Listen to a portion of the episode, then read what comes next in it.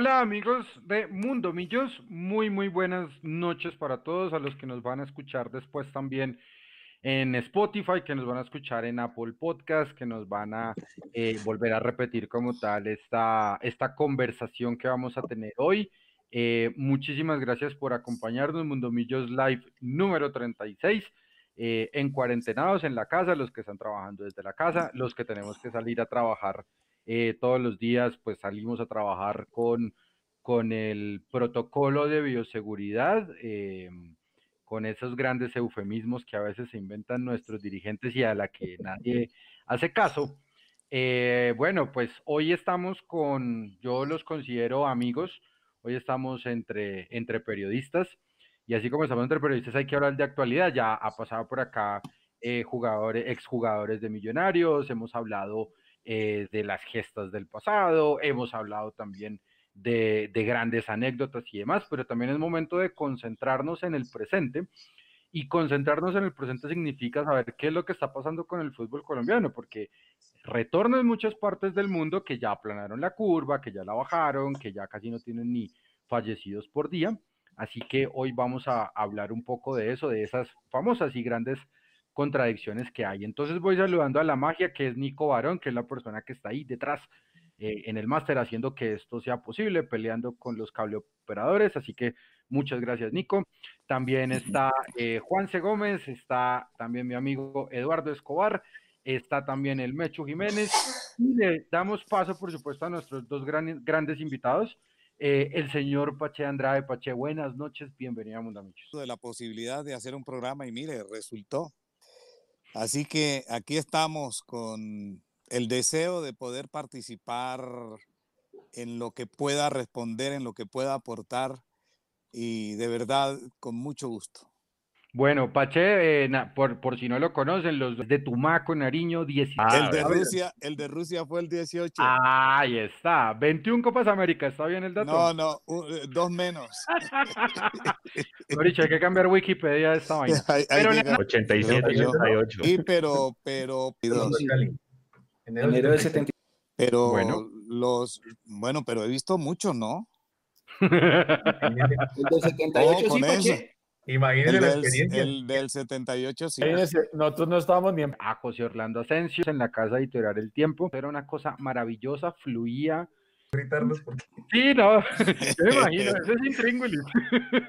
Premio de Periodismo Acor en 2016 y Premio también Nacional de Periodismo Simón Bolívar. Ojo porque José Orlando tiene muy buena memoria y eso es lo que a muchas veces a los muchachos de hoy, a nosotros nos... Leandro, no, el gusto es mío, eh, gracias por la invitación. Y bueno, vamos a hablar un rato, hay muchas cosas que, de qué hablar, hay muchas, están pasando muchas cosas en este mundo y sobre todo en el mundo del fútbol que nos siguen afectados a todos. sí. aunque pues nosotros seguimos nuestra labor y seguimos saliendo adelante con, pues, con lo que haya que salir, pues hay mucha gente que termina afectada por lo que está sucediendo. Esta pandemia nos tiene frenados a todos en muchas actividades. Usted que no, viven afectados por eso, imagínense todo el mundo cómo está. Entonces, no, eso es. Y el fútbol es lo que está pasando. Entonces, hay mucha tela. Eh, se han dado demasiados bandazos, eh, José Orlando y, Pache, de parte de la, del, del gobierno, sobre todo de. Y, lo pregunto como un poco muy abierto. Eh, no sé quién quisiera empezar, Pache, José Orlando, el, el, por favor, tiene la palabra. Bueno, yo creo que, el, tema del el fútbol no es diferente a, a, cómo es el país. Hoy, visiones, eh, a veces sin, sin mucho significado. Es decir, aquel que, aquel que, que le llega por concepto de los derechos, aquel que tiene que vivir. Entonces hay una serie de hechos que hacen que no haya convergencia. Yo he venido estudiando a través de todos estos días, no sé si algunos han escuchado los programas, personas de distintos equipos y porque no encuentro que tiene la gran hinchada, eh, rating y, y, bueno, que tengan una hinchada respetable. Pero el fútbol, personas, solamente acá que muestran al fútbol de otra manera. Entonces yo pensaba para mis adentros, eh, porque una parte de los ingresos que yo tengo los invierto en las nuevas generaciones del fútbol, en los sectores de, de ni siquiera los niños pueden Pues hombre, que debería servir la pandemia. Lo cierto es que el problema viene desde antes, los problemas económicos del fútbol vienen desde mucho antes, hay, equipos que vienen mal desde que antes ocurría esto, digamos que dejando el negocio del fútbol en Colombia. Y lamentablemente lo que um, algunos dirigentes y de, y, de, y, y de, encontrar la manera de tratar de volver a, la, a lo que ya tan manido se ha vuelto la nueva normalidad y adaptarse a lo que viene. Y, y, la falta de unión en los directivos ha sido muy complicada. Eh, no se ve un liderazgo, no se ve un rumbo y cada quien tira por su lado. Y en este momento está todo, hay muchos más preocupados de si se va el presidente de la DIMAYOR o si no se va el presidente de la DIMAYOR, a se reanuda o no se reanuda el campeonato, ¿de acuerdo? Para tratar de, de, de empujar todos hacia, hacia, hacia, el mismo lado y que, y que el fútbol vuelva, no digo rápido, porque todos seguimos dependiendo del tema de la pandemia. Usted decía al comienzo, algunas ligas ya, ya arrancaron y la curva está bajando. Que se pueden, de que la curva no sea plana, lo que tiene que haber es una respuesta a la condición científica que hoy no es tan difícil como lo era hace un mes. De acuerdo, eso, eso también es cierto. Fíjese también, eh, dentro de las cosas que han intentado hacer, eh, cuando se creó el primer protocolo que presenta la DIMAYOR y que todavía está en estudio por parte, eh, a mí me sorprendieron que requerían un médico epi epidemiólogo, tiene que ver con la competencia socio. Entonces, apenas ahora están, y, y yo creo que pues, tanto el ministerio, consideraciones al respecto y puedan entrenar. Como usted lo dice, la situación de hace un mes es distinta a la que vivimos ahora. Y yo creo que ya hay muchas más experiencias aprendidas en todo el mundo que se pueden retomar para que se, se pueda... Porque les quería preguntar eso, si, ustedes ven que en este momento ya es viable el regreso del fútbol, nosotros lo hemos discutido acá semana a semana, con cada semana que va pasando de la, de la pandemia, se está planando, eh, no tenemos la infraestructura que tiene Alemania y creo que todavía no estamos listos. ¿Ustedes qué opinan? El tema, el tema es de dinero. No creo que, como dijo el doctor Uribe, hay, hay, hay, hay gente que no quiere a Uribe y hay gente que, que la sigue a pie puntillas, pero Uribe tiene sus cosas para decir cosas que resultan. Un encapsulamiento tanto de los equipos como de los jugadores de fútbol perfectamente suficiente para que en la sede donde estén los equipos, si es que los van a hacer en una sola sede, haya las canchas y estén también las formas de concentración que, pero que se puede hacer, se puede hacer. Eso está claramente demostrado. Ahora, hay un hecho que hay que tener muy en cuenta. Yo hace muchos años, yo he hablado muchísimo con el doctor Gabriel Ochoa. Era eh, una conversación con él, para mí, una necesidad y hemos hablado muchísimo. Y él desde hace muchísimos años, desde hace más de 40 años, yo le hice una pregunta, le dije, ¿Cómo cree usted que un equipo puede llegar a, a semana? Y me dio unas explicaciones de carácter no solo científico, porque él era médico, sino de carácter, también fue preparador físico. Entonces, eso es lo que hay que hacer. Si es que es menester el encapsulamiento, si es que, como dicen algunos dirigentes, eso es perfectamente posible. Desde el punto de vista económico, hay que hacerlo y jugar sin público. Y sin nosotros mismos, quienes transmitimos el fútbol allá, nos tocaría hacerlo por televisión. Pues a ver, eh, comparto muchas cosas de las que dice Pache, de acuerdo. Ayer justamente hubo una reunión virtual en la Conmebol. Citaron a un grupo de preparadores físicos, de médicos, deportólogos, para hablar de la situación. Y el médico de la selección argentina hablaba justamente de ese plazo de seis semanas para eh, acondicionar a la gente y, no tener el riesgo de, de lesiones. Fíjense lo que está pasando en Alemania con la cantidad de jugadores lesionados o lo que acaba de pasar ayer con Jerry Mina, que apenas, apenas volviendo, volvió, eh, recayó en uno, en, en, uno de sus... Y hoy mismo de... en Portugal, Orlando, hoy mismo en Portugal. Hay posibilidad de volver, hay posibilidad de volver, pero respetemos los plazos. Y respetemos los plazos ni siquiera en el punto de los protocolos, porque yo creo que si se consigue la forma de financiación, pues el, el, el, tema de las pruebas se va a realizar y, pues ya, y, y se puede comenzar un, un encapsulamiento o, o, o, una forma de mantener a los jugadores en, en, en, un sitio específico para trabajarlos. Yo le NBA es eh, jugar toda la temporada en Orlando y ya no con los 30 equipos, sino con 22, los equipos que ya no tienen posibilidad de clasificar pues esos equipos ya no competirían, reducen para lo que queda de temporada 22 equipos y ahí ya se, se alarga la temporada para, para, para, para completar lo que, lo, lo, que tiene que ver con este año. Pero existe la posibilidad, yo creo que mientras exista la voluntad, exista la financiación, porque eso yo creo que la primera, si se superan esos dos obstáculos, eh, mantener los plazos y respetar los plazos, tener seis semanas para que los jugadores se preparen y ya de, ahí, en ese, a partir de ese momento, pues podría comenzarse perfectamente a competir. En el tema de campeonato, que hoy empezó a rodar por ahí, las dos propuestas de sistema, se está hablando como, como fecha agosto. Yo creo que esa fecha de agosto respeta plazos iniciales que, que, que, se están planteando.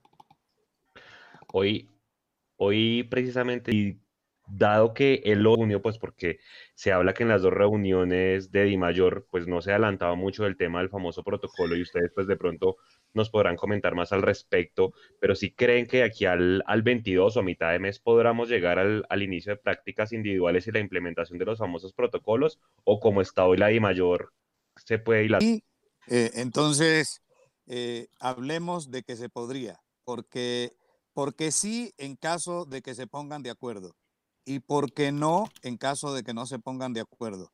¿Qué decide una cosa y la otra? En primera instancia, que, que dejen de lado los egos y que consigan la plata.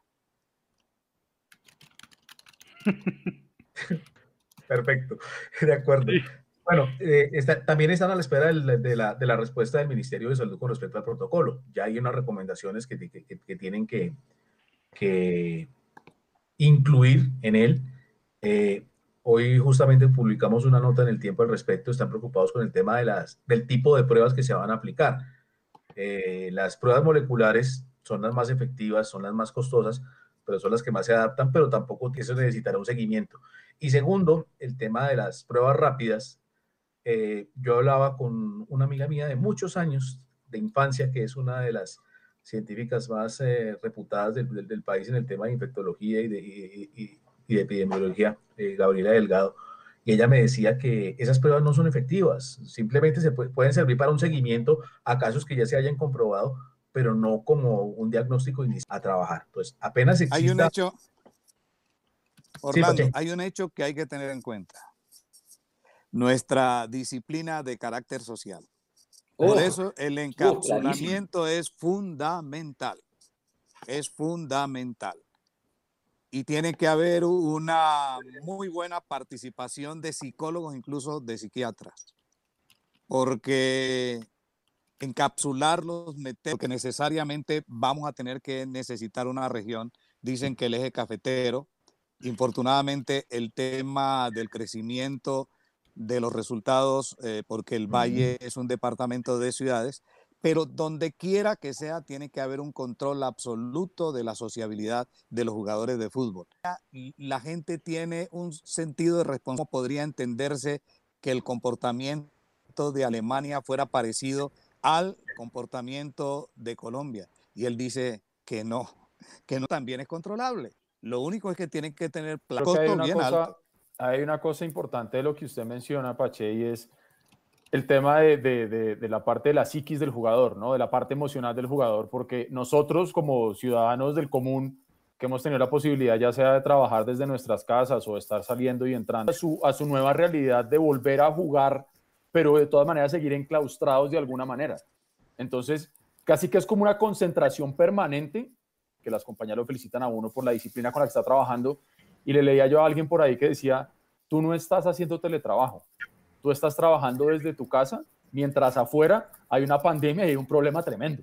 ¿sí? Entonces no es, tanto, no, no es tan así, ¿me entiendes? O sea, no es que hayamos decidido todos decir, venga, sabe que demos un paso hacia una nueva forma de trabajar y ahora trabajemos todos, todos desde la casa porque queremos. No, es que nos tocó, ¿sí? Meternos a nuestra casa a trabajar.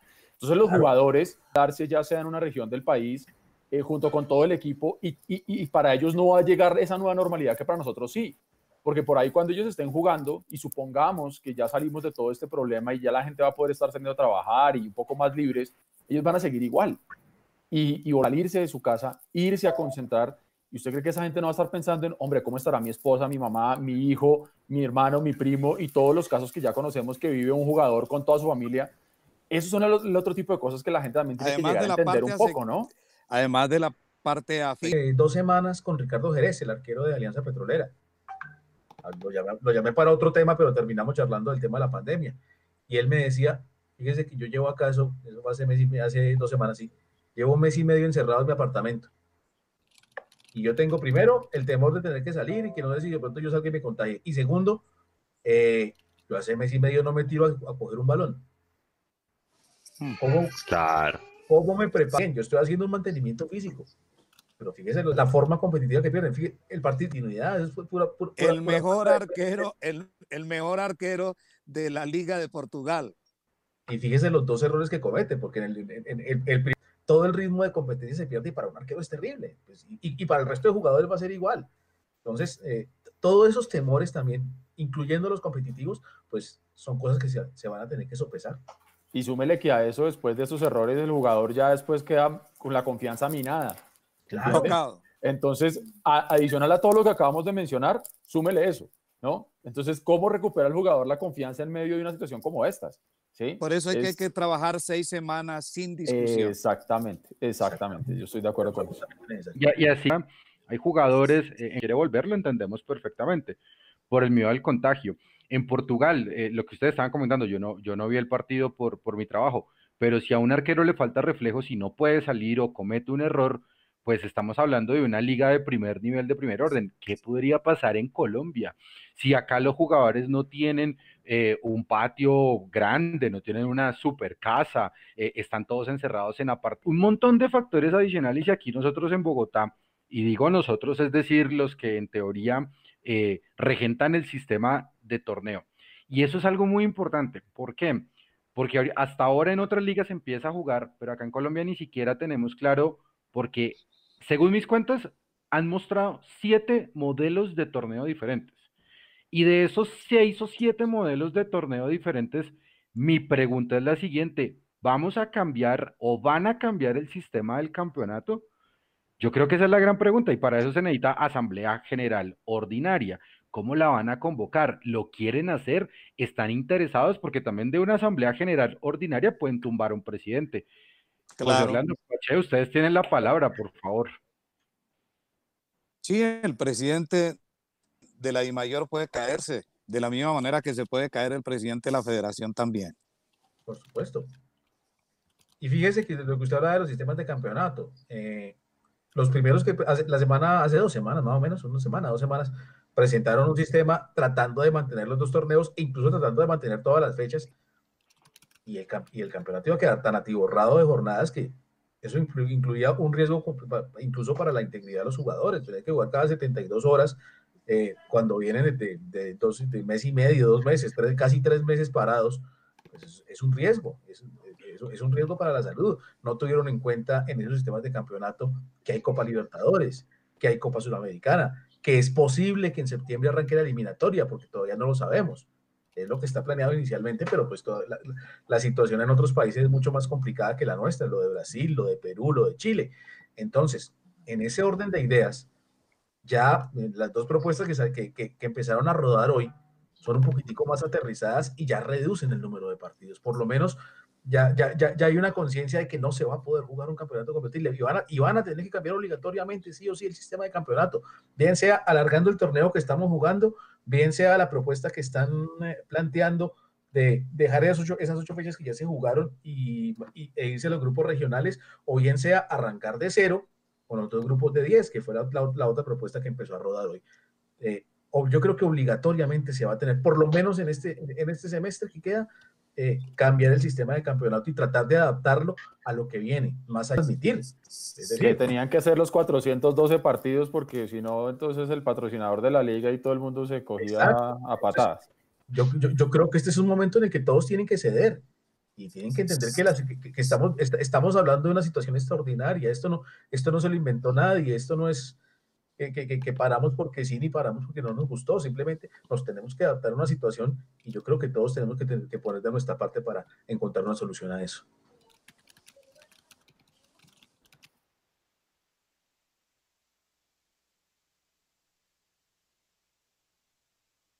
que todo esto arrancó en, su momento el pico y el, epicentro estuvo en Europa, luego pasó por Estados Unidos y ahora en este momento inclusive la Organización Panamericana de la Salud es la que está pidiendo repensar, ¿no? Dice, piensen por favor dos veces.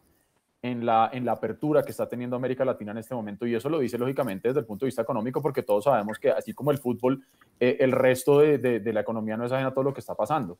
Entonces, cuando ya las, las organizaciones de la salud mundial le dicen a uno como, oiga, venga, ojo, ojo porque ustedes en América Latina están queriendo abrir como muy rapidito el tema y esto no va a ser como tan así. Y, y eso lo, lo, lo, decimos todos desde el trabajo que tenemos, del negocio en el que estamos. Eh, uno ve la preocupación pero también uno, uno entra en esa dicotomía de decir, ok, ¿qué hago? ¿Abro el país y dejo que la gente salga y se enferme y luego tenemos un colapso de salud? O, o, o, más bien seguimos guardándonos, pero la gente se va a terminar muriendo de hambre afuera. Y esto es un tema que lógicamente nos impacta en el fútbol también, porque es que si, Eduardo, si sí señor. Hay que tener en cuenta algo. Lo más seguro es que aún con el encapsulamiento, las concentraciones rigurosas, alguien salga eh, contagiado. Sí, seguro, seguramente. Pero es, pero es como todo. Hay que tener en cuenta que perfectamente a quien esté contagiado hay que retirarlo y hay que mandarlo a que sufra la, la cuarentena, por supuesto. Pero yo lo que no entendería es cómo es que alguien dice, porque he leído mucho sobre el tema y hay dirigentes que piensan de esa manera, si sale un contagiado, entonces el campeonato se frustra. No, señor. De acuerdo. Fíjese, hoy, hoy, estaba leyendo, en, Inglaterra hicieron 1.470 pruebas y salió, y, salió positivo. Sí, es que es... Lo aislaron y a revisar la cadena de contagio, a ver, si de pronto pudo haber contagiado a alguien más. Pero, ¿Cuántos positivos van en Alemania, José Orlando? Por supuesto. ¿Cuántos positivos van en Alemania? del equipo de Córdoba salieron tres positivos poco antes de comenzar el campeonato, de que se reanudara la Bundesliga. Y la, y la Bundesliga está así, pues siguió. Eh, que sepamos, no ha habido contagios nuevos. Los, las tres personas del, del, del, Colonia que salieron contagiadas las aislaron y, están en su cuarentena. Y el desarrollo del campeonato, pues sigue. Entonces, en esa circunstancia, en todas esa, sí, que aprender. Sí, en esa circunstancia, yo creo que los periodistas eh, necesitamos tener un gran espíritu de colaboración. Un espíritu que no sea esa crítica mordaz de la que echan mano algunas personas que no es propositiva. Yo creo que la necesidad del fútbol en Colombia es manifiesta, es manifiesta. Todos los días nos quedamos, este fútbol no sirve. Mire que el, el fútbol europeo, pero nos hace falta nuestro fútbol.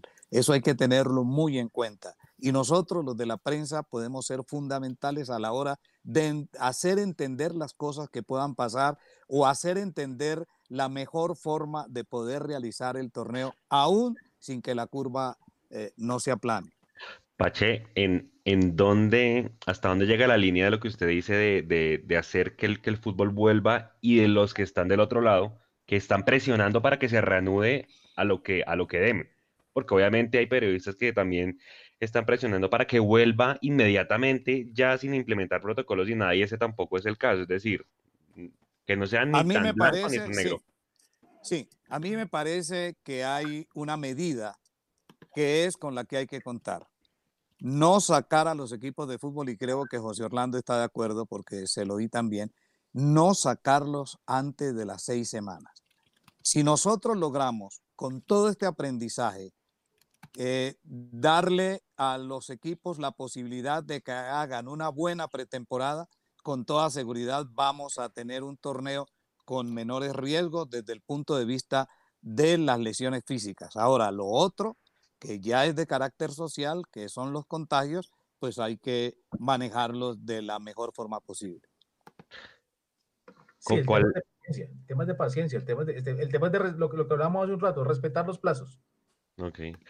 Si se respetan los plazos, vamos a, vamos a poder tener eh, el fútbol de regreso, pero respetemos los plazos, respete, respetemos el, protocolo, respetemos el tiempo necesario para reacondicionar los equipos. No presionemos, el fútbol tiene que volver ya. Claro, a todos nos hace falta. Es, es, es, es loco negarlo, a todos nos hace falta el fútbol, pero, pero, pero respetemos los plazos. Ok. ¿Con cuál, ¿Con cuál opción se queda acá? Están conocidos en las redes por, por, por las tablas del descenso actualizadas. sí, claro. Es un descenso. se ha ganado, se ha ganado más de, se ha ganado más de un batazo. ¿Qué opinan pues de lo que planteaban hoy, ¿no? De que no haya, de que no haya descensos ahorita y para el 2021 eh, creo que hayan 22 equipos y se vayan cuatro al final. Yo les quiero decir una cosa porque lo he hablado con algunos dirigentes. Si no hay ascenso y descenso, no hay unificación de criterios. Ese punto, ese punto es clave, muchachos. Ese punto es clave. Hay gente que no lo acepta por nada del mundo. Es cierto. Yo alargaría el campeonato actual. Culmina- Culminaría este torneo que se está jugando, las 20 fechas, y, si quieren ganar unos partidos de más, jueguen cuadrangulares, no jueguen, no, no jueguen playoff de cuatro como lo estaba planteando inicialmente. Mantendría el descenso. Sí, yo, yo, yo, yo creo que el, el descenso es necesario y jugar un torneo de 22 el año entrante, cuando, cuando viene Copa América y cuando vamos a tener el grueso de la eliminatoria, no vamos a tener fechas para, si no teníamos fechas para jugarlo con 20, con 22 menos. ¿no? Y, 20 y- y- aquí que se inventan que las fechas de clásicos, que los No, no, no, no. Es decir, aquí campeonato de fechas. Nuestro fútbol. De hecho, con 16 estaba bien. Cuando se puso 18, ahí ya empezó a mermar, pero es que 20 ya es demasiado exagerado. ¿no? Es, es- es- es bien complicado manejar eso, entonces fechas no va a haber. Yo, yo, yo procuraría terminar el campeonato actual, que se jueguen las 20 fechas eh, y de pronto alguna modificación, que, que en vez de clasificar clase 4, clasifiquen 8, mantener el descenso y tratar de mantener las reglas del campeonato que, se está, que está en Ah. vigencia. Si no se puede, yo creo que de las propuestas que, su- que- que salieron hoy, la de los dos grupos de 10, yo creo que es la, es- es- es- es la más fácil de O sea, por Sí. playoff regional, pero ¿cómo organizamos no, elimina- ese- ¿sabes de eliminación directa y nos vamos de aquí a ahí siempre con eso. Bueno, La les opción más, hago más una pregunta. es terminar el campeonato que está en curso y jugar un solo torneo. Les hago una pregunta.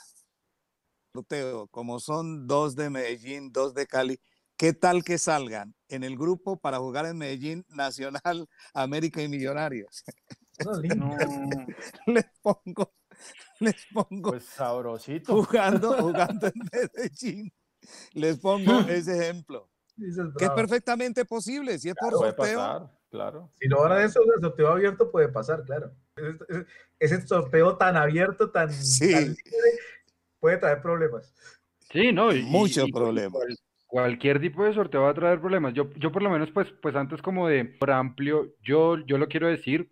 eh, José Orlando pues dice, no, sí, extrañamos el fútbol. Yo le digo, yo, o yo les digo, en estas condiciones, y lo hemos hablado con, con el Mechu, pues, porque lo que estamos viendo acá es una guerra de intereses, de egos, de demasiado dinero que muchos tienen, que otros, de pronto en esas condiciones no estaría bien. Segamiento, lo que podría generar es una tensión incluso innecesaria dentro de las personas que no vamos. Yo hago una pregunta, la, la- pregunta la hizo Acord esta semana. Venga, ¿y ustedes a nosotros los periodistas nos tienen incluidos o solamente los derechos para el canal licenciatario y las demás personas para la sede o lo que sea, la, persona que lo quiera hacer? Y a mí me dicen, yo no voy. Y otra cosa, yo vuelvo otra vez a mi punto. ¿Habrá asamblea general ordinaria para decidir si hacemos torneo largo, torneo corto, seguimos como estamos o qué queremos hacer? Es que, Es que el- tendría que haberla, ¿no? Por, por- por Claro, estatuto. por estatuto la decir, tiene que haber pa- para Digamos, cambiar. estamos nosotros siete, nosotros siete estamos acá, esto es una reunión virtual, estamos los siete aquí hablando, enfrente cada uno de su computador, damos ideas, opinamos, y de ahí digamos que nosotros siete sacamos dos posibles presidentes, eh, eh, los invitamos cordialmente a asistir a la asamblea que se realizará, como le hizo Millonarios, virtual por Zoom, el día tal del mes tal del año 2020, y ahí, claro, se pone un orden del día, pero el orden del día puede cambiar y con lo que ustedes hablan de la lucha de egos, esa asamblea no elige un sistema de campeonato, sino termina un caos. Pero tiene que hacerse. necesariamente tiene que hacerse. Por Yo digo, el problema no es que se va a gastar. Entonces, como usted dice, Mechu, se cuando todos en su casa, pero, pero se dedican a, a- darse entre todos, no llegan a nada, o de pronto al momento de tener que votar, algunos se salen, no hubo quórum, lo que sea, porque somos un país así, y no solamente lo estamos viendo en el fútbol, sino pues los, los grandes próceres de la patria. Entonces, eh, eh, ese es el gran problema para mí. Y yo creo que lo que decía Leandro va muy en línea también con lo que estaba mencionando Pache al principio, al no afrontar esto como un vamos todos juntos independiente que tengamos nuestras diferencias. Las diferencias dejémoslas para después. ¿sí? O sea, después cuando salgamos de... Pues ahora menos, porque ahora, entre comillas digo, hay hambre. Entonces usted sabe que ahora pues con mayor razón van a querer tirar para su lado. ¿Qué es lo que haría? Pongan de acuerdo a mí me parece preguntarles a algunos, unos me dicen una cosa, como están repartidos los derechos no es la que corresponde, pero otros dicen, pero si no fuera así, los equipos de fútbol todos no subvensuarla de alguna manera, es qué es lo que haría que esta gente se ponga de acuerdo. Sí, eh, lo del tema de la prensa que preguntaba Leandro, hoy justamente me llamó un fotógrafo de AP, que trabajó con nosotros en el tiempo muchos años y él me preguntaba, bueno, los entrenamientos los podemos cubrir. Hasta ahora el protocolo, lo único que, es que, que, que yo he visto eh, es el canal licenciatario de Win Sports y los demás medios qué? Eh, los medios partidarios, las mismas oficinas de prensa de los clubes, ¿tienen acceso o no tienen acceso? Porque yo entiendo, según el protocolo, el número de... Pero entonces, pero, hablando, de, hablando de eso, ¿cómo se va a manejar el tema? ¿Cómo, se va a cubrir? Eh, incluso para, para, para cosas... ¿Hay zona mixta o no hay zona mixta? Ah. Cosas de ese estilo, cosas de, mecánica de trabajo que, que, no están claras. José Orlando, pero ¿quién financia el encapsulamiento de los periodistas deportivos y las pruebas repetidas que hay que hacerle para poder participar en los distintos eventos o en los distintos partidos? Exacto. ¿Quién lo hace? Yo, por ejemplo, la, experiencia que tengo yo de, de, de, City TV, que son, que son los, que están, los que están yendo a trabajar y los que están saliendo a la calle, a ellos les están haciendo pruebas regularmente. De los que arriendan un espacio para transmitir un... Partidarios como nosotros, por ejemplo. Por ejemplo. Estamos acreditados como prensa, pero tenemos nuestros trabajos aparte, lo que sea. ¿Usted se imagina lo que puede llegar a... Si yo le llego a decir a mi jefe, oiga, ¿sabe qué? Es que me contagié. Hermano, váyase con su medio partidario y aquí está su casa y hasta luego. Más lejos. Una de las, de las preocupaciones y una de las cosas que tienen frenado el asunto del protocolo del Ministerio de Salud es justamente esa. ¿Qué pasa si un jugador se contagia? Y lo claro. tratamiento lo tendría y esa es una de las cosas que están tratando de, de sacar adelante para poder dar una respuesta y, y, dar luz verde al, al, inicio de los entrenamientos. Ese es uno de los temas más complicados, planteando para, para, para poder seguir adelante.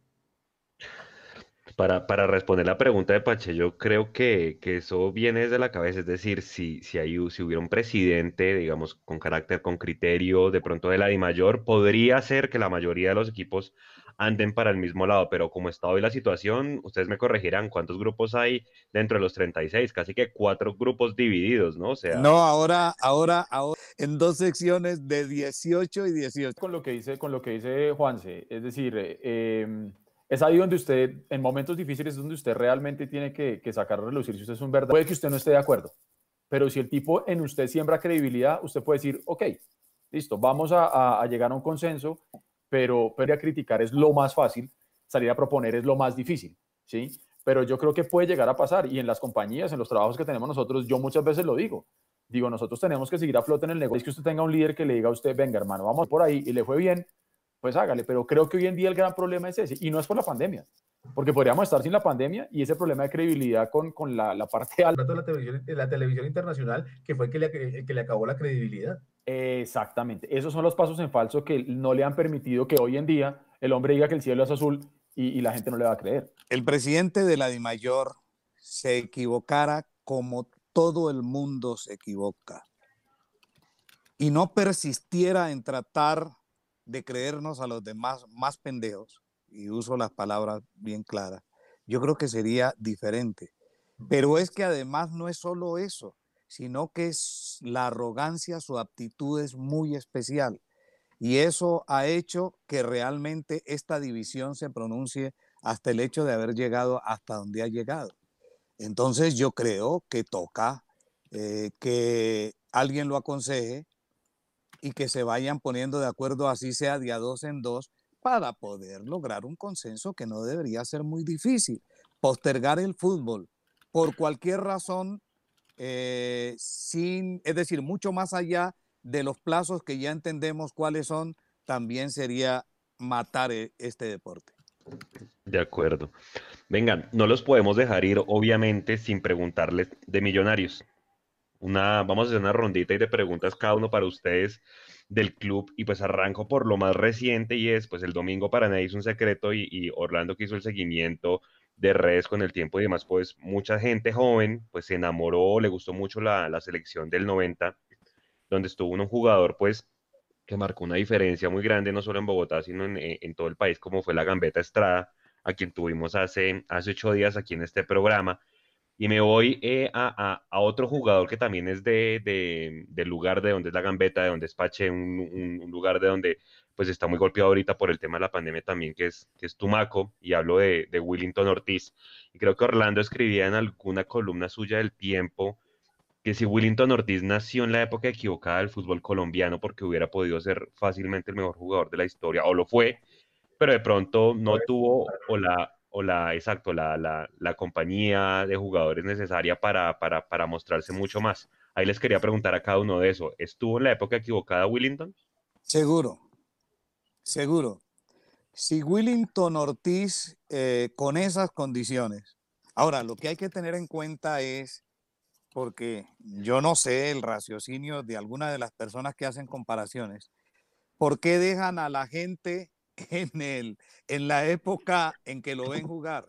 Es decir, hay gente que dice, oiga, si Pelé jugara ahora, hombre, si Pelé jugara ahora, con las condiciones que tiene Pelé, con la preparación de hoy, con el, adelanto de carácter táctico, de preparación, la ciencia médica, pues sería Pelé y sería un jugador también excepcional, un, jugador eh, con la perfección de un futbolista, toda la superficie de contacto, derecha, izquierda, gambeteador, media distancia, gran cabeceador, pues lógicamente que tendría que ser figura. Eso es lo que pasa con Willington. Si Willington estuviera hoy, sería un jugador que valdría toda la plata del mundo. Para mí valdría tanto como vale Messi. Absolutamente de acuerdo, Pele. Eh, Willington Ortiz yo nunca vi un jugador, primero, tan valiente como Willington, porque las patadas que soportó Willington. Más que la gambeta. Más que mucho más, mucho más porque. Es que no lo vi. Hay una, hay una, historia con Willington Ortiz en el, año, en el año 79. Un partido en Bogotá contra el Cúcuta Deportivo le pega el gringo Palacios y le daña un tobillo. Una lesión que daba para 3, 4 meses. En 28 días estaba jugando y estaba jugando Copa Libertadores. No, yo quiero, yo quiero contar esa historia porque usted de repente no la tiene clara y yo sí la tengo muy clara, José Orlando. Escúcheme que la cuente como el gringo Palacios le hizo una lesión a Willington Ortiz en la parte superior del músculo de la pierna derecha de 32 puntos. 32 puntos. Usted eso, eso, eso, era una lesión o un intento de asesinato, hola? Más o menos. Más o menos. Willington Ortiz, en esos días llegó Maradona a Colombia. Yo transmitía para Todelar en Cali. Por la amistad, por el lugar, eh, con Argentinos Junior viniendo Maradona. Y, venga, y, está acá. Yo le consigo una platica con los de Todelar. Le conseguimos una platica, recuerdo incluso la cantidad, 5 mil pesos. Pero que en esa época era platica. entonces, ya estando en Cali, le dije, paisano, ¿por qué no hacemos una cosa? Aquí estamos en Cali, estamos a media hora de Tumaco en avión, ¿por qué no nos vamos para Tumaco? Le dije, paisano, pero usted sabe lo complicado que yo estoy con esta lesión. Le dije, usted es tumaqueña. Vamos a Tumaco. Y nos fuimos para Tumaco.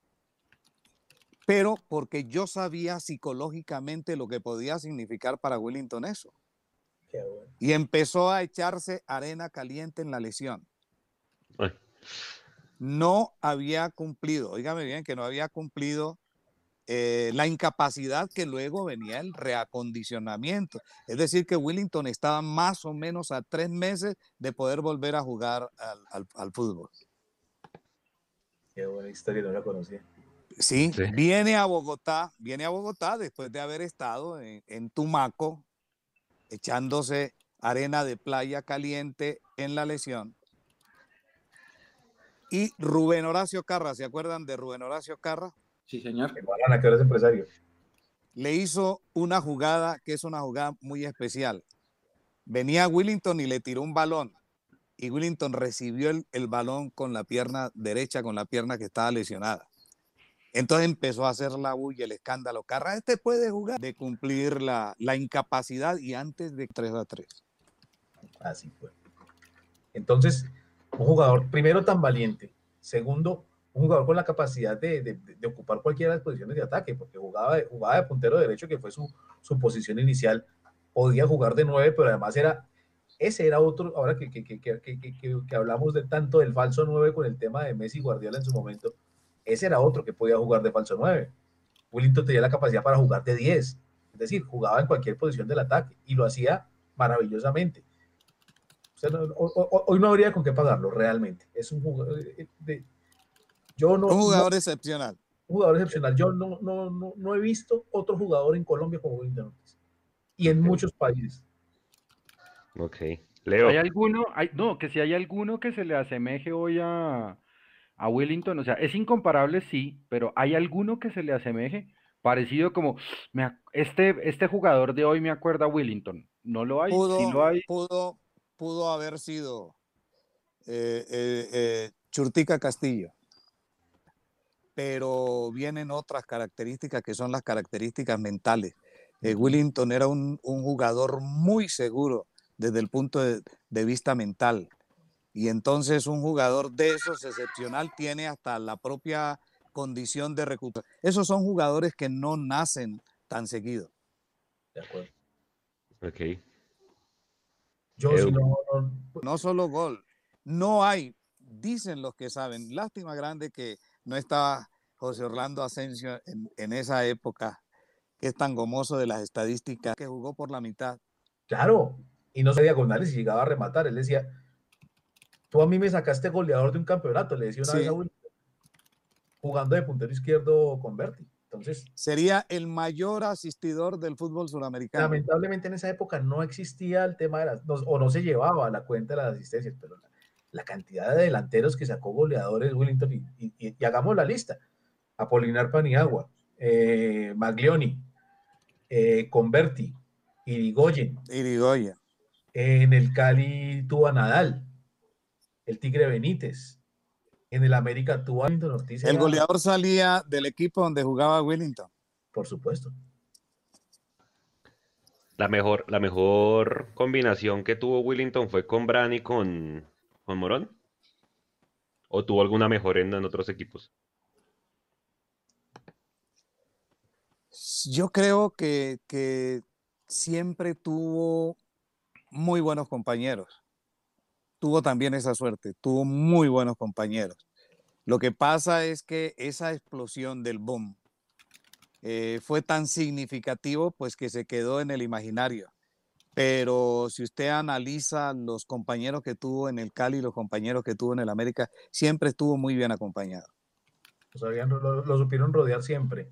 Sí, Eh, el- eh, el- lo del América, él jugando, jugando el retrasado y con Bataglia, Gareca y Cabañas adelante era, era- era- era otra, otra marca. sí, sí. Sí, claro. Leo, No, pues, pues, bueno, no, no sé, lo que pasa es que yo me corté un ratico porque acá le dio por fallar a, a mi internet, entonces no sé en qué familia tema millonarios. Ah, bueno, no, millonarios, estamos hablando con periodistas, a mí me, me gusta eso. Eh, Pache alguna vez Millonarios lo vetó.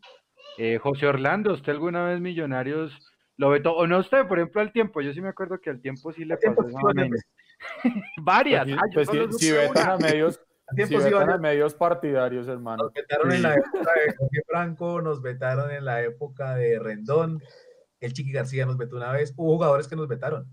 Sí, yo, Hubo Yo una historia estuve- con Antonio Ramírez. yo estuve vetado, yo estuve vetado por mi compañero de fórmula, ¿Con quién? ¿Por, por Chalo? por, por Carlos Antonio Vélez. Ah, Claro. Es que, Y, es que lo que eh, pasa es wow. que ustedes no, no conocen esa historia, ¿no? ¿Cuál por fue? favor. ¿Cuál fue? La historia del Chiqui García como técnico de Millonarios ¿En qué año? y Carlos, bueno, el Chiqui llegó en qué año, José Orlando, ayúdeme. El Él Chiqui en el llega el 86, 87. Siete. Sí, sí. 87, comienza el 87 Arranca el 87, sí. Y estuvo 87, 88, 89, el, el campeonato que no se terminó, Y 90. en el que yo estoy seguro que ese año Millonarios hubiera sido campeón porque ese año más que en los dos años anteriores ese equipo era mejor y en el 90, ¿no es cierto?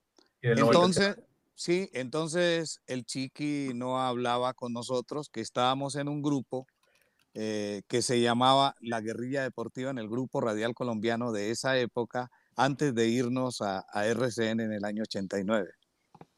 Entonces estuvo eh, este servidor vetado por Millonarios sin ser enemigo del Chiqui durante tres o cuatro años.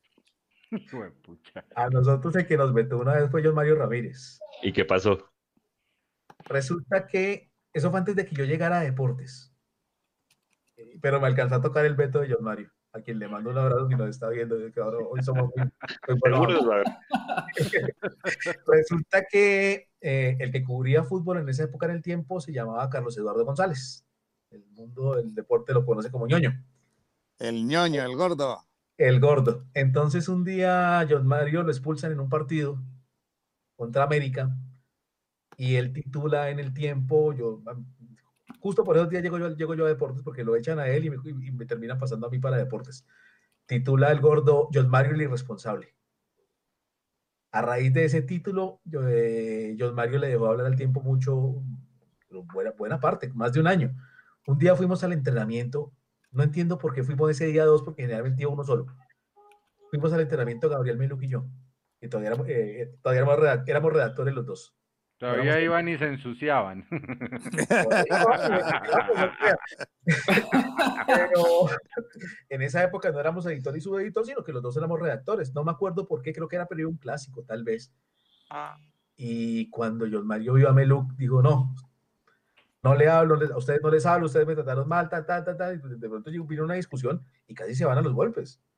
A, a John ¿Con Mario quién? lo Con- con- a John Mario lo agarra del cuello y lo mete al camerino allá en la finca eh, Javier Martínez.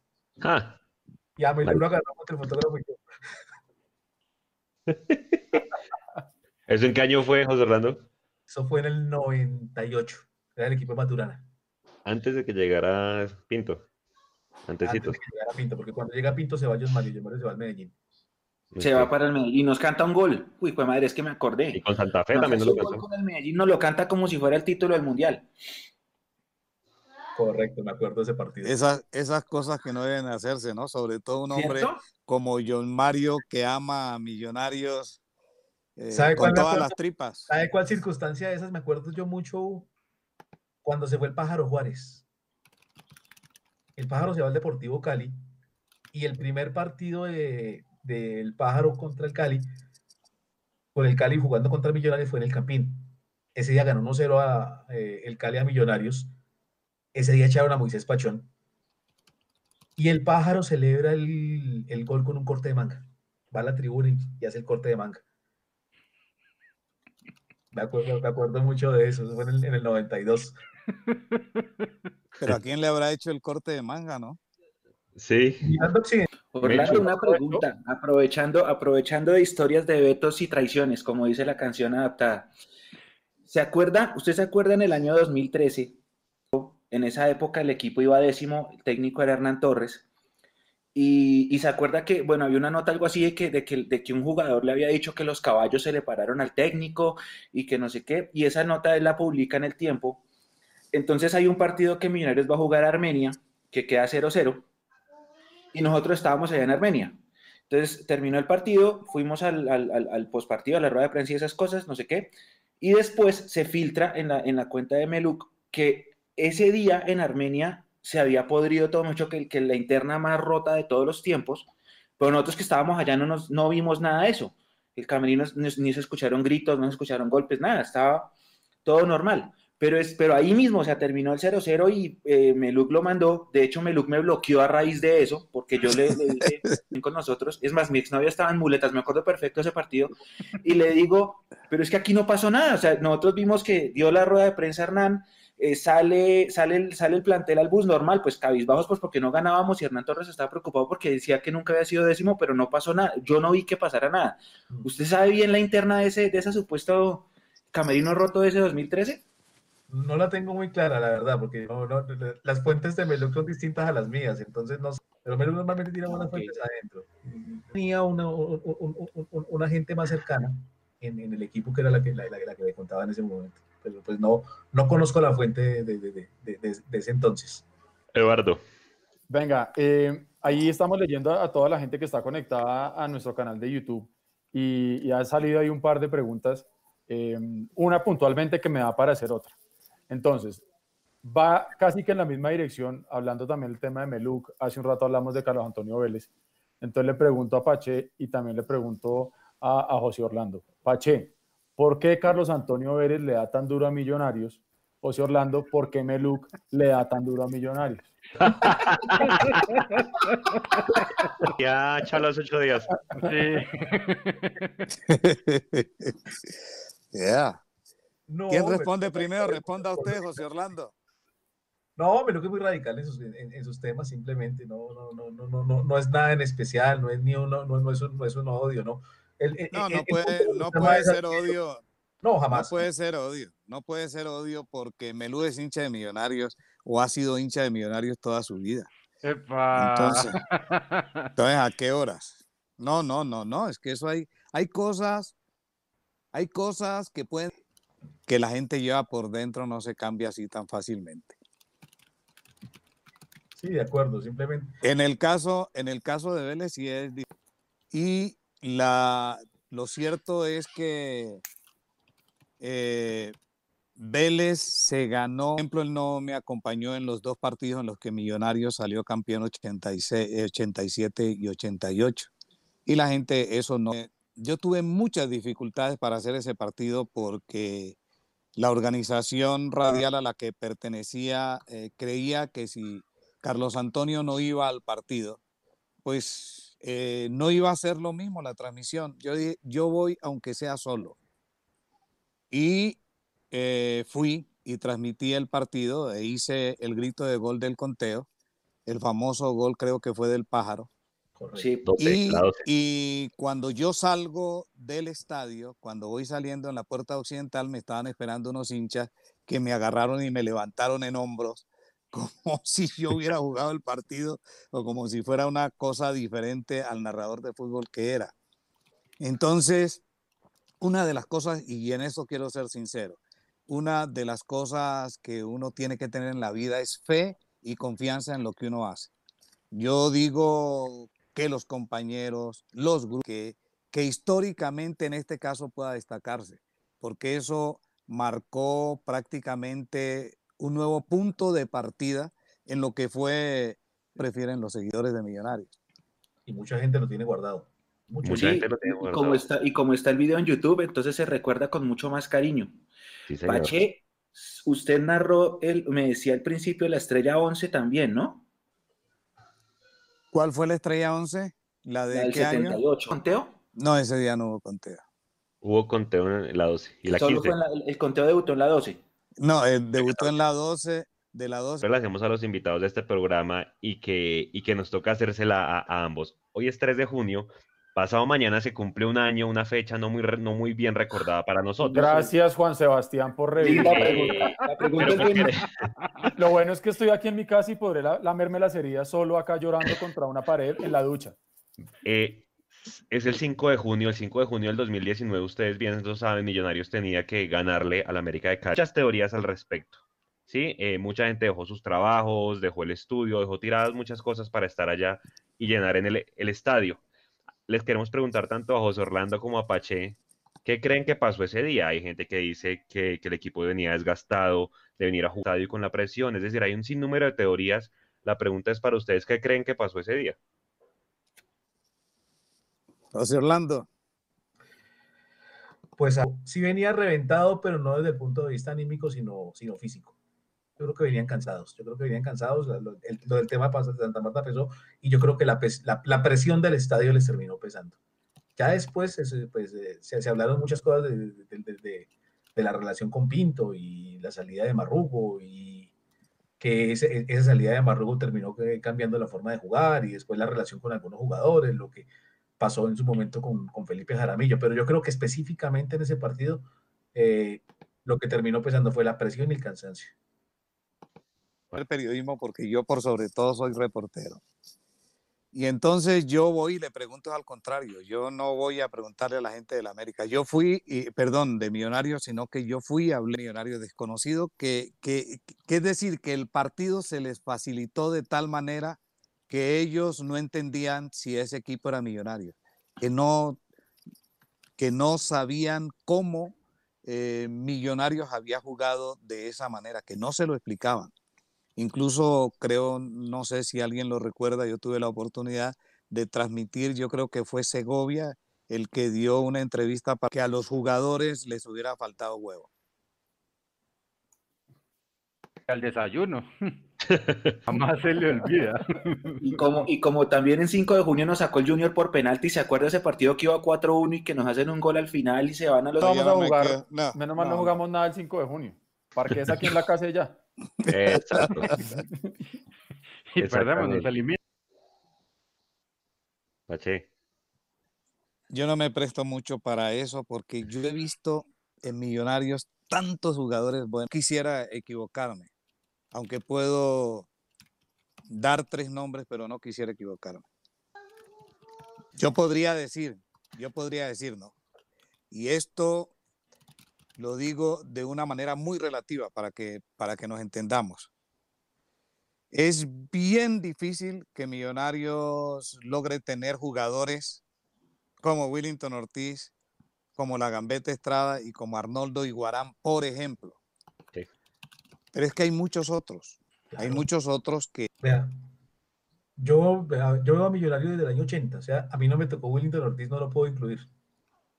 Me encantaría incluirlo, pero yo no lo vi jugar en Millonarios prácticamente. Me acuerdo de, me acuerdo de, haber ido al estadio a verlo, pero estaba muy pequeño. Entonces no, no, no, no lo puedo incluir.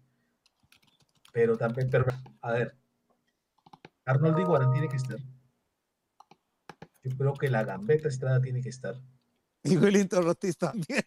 Pero Willington, es decir, yo no incluyo a Willington porque yo no lo vi Tranquilo, tranquilo. Yo no incluyo a Willington porque yo no lo vi millonarios. Me encantaría incluirlo, pero yo no lo vi millonarios. Yo, yo tampoco vi a Di Estefano, José Orlando. Carlos López, el argentino, Carlos Ángel López. Podría ser el tercero, pero hay muchos. Dígame usted cómo deja por fuera a Rubén Darío Hernández, cómo deja por fuera a John Mario Ramírez, cómo deja por fuera al mismo Mayer. Nano, Nano Arián. Bueno, yo Nano no lo vi, pero es decir, de, los, de los que yo vi, ¿cómo, dejo por fuera a Valdomiro, que fue el primero que yo vi? Tal cual. A Valdomiro, sí. A Barberón.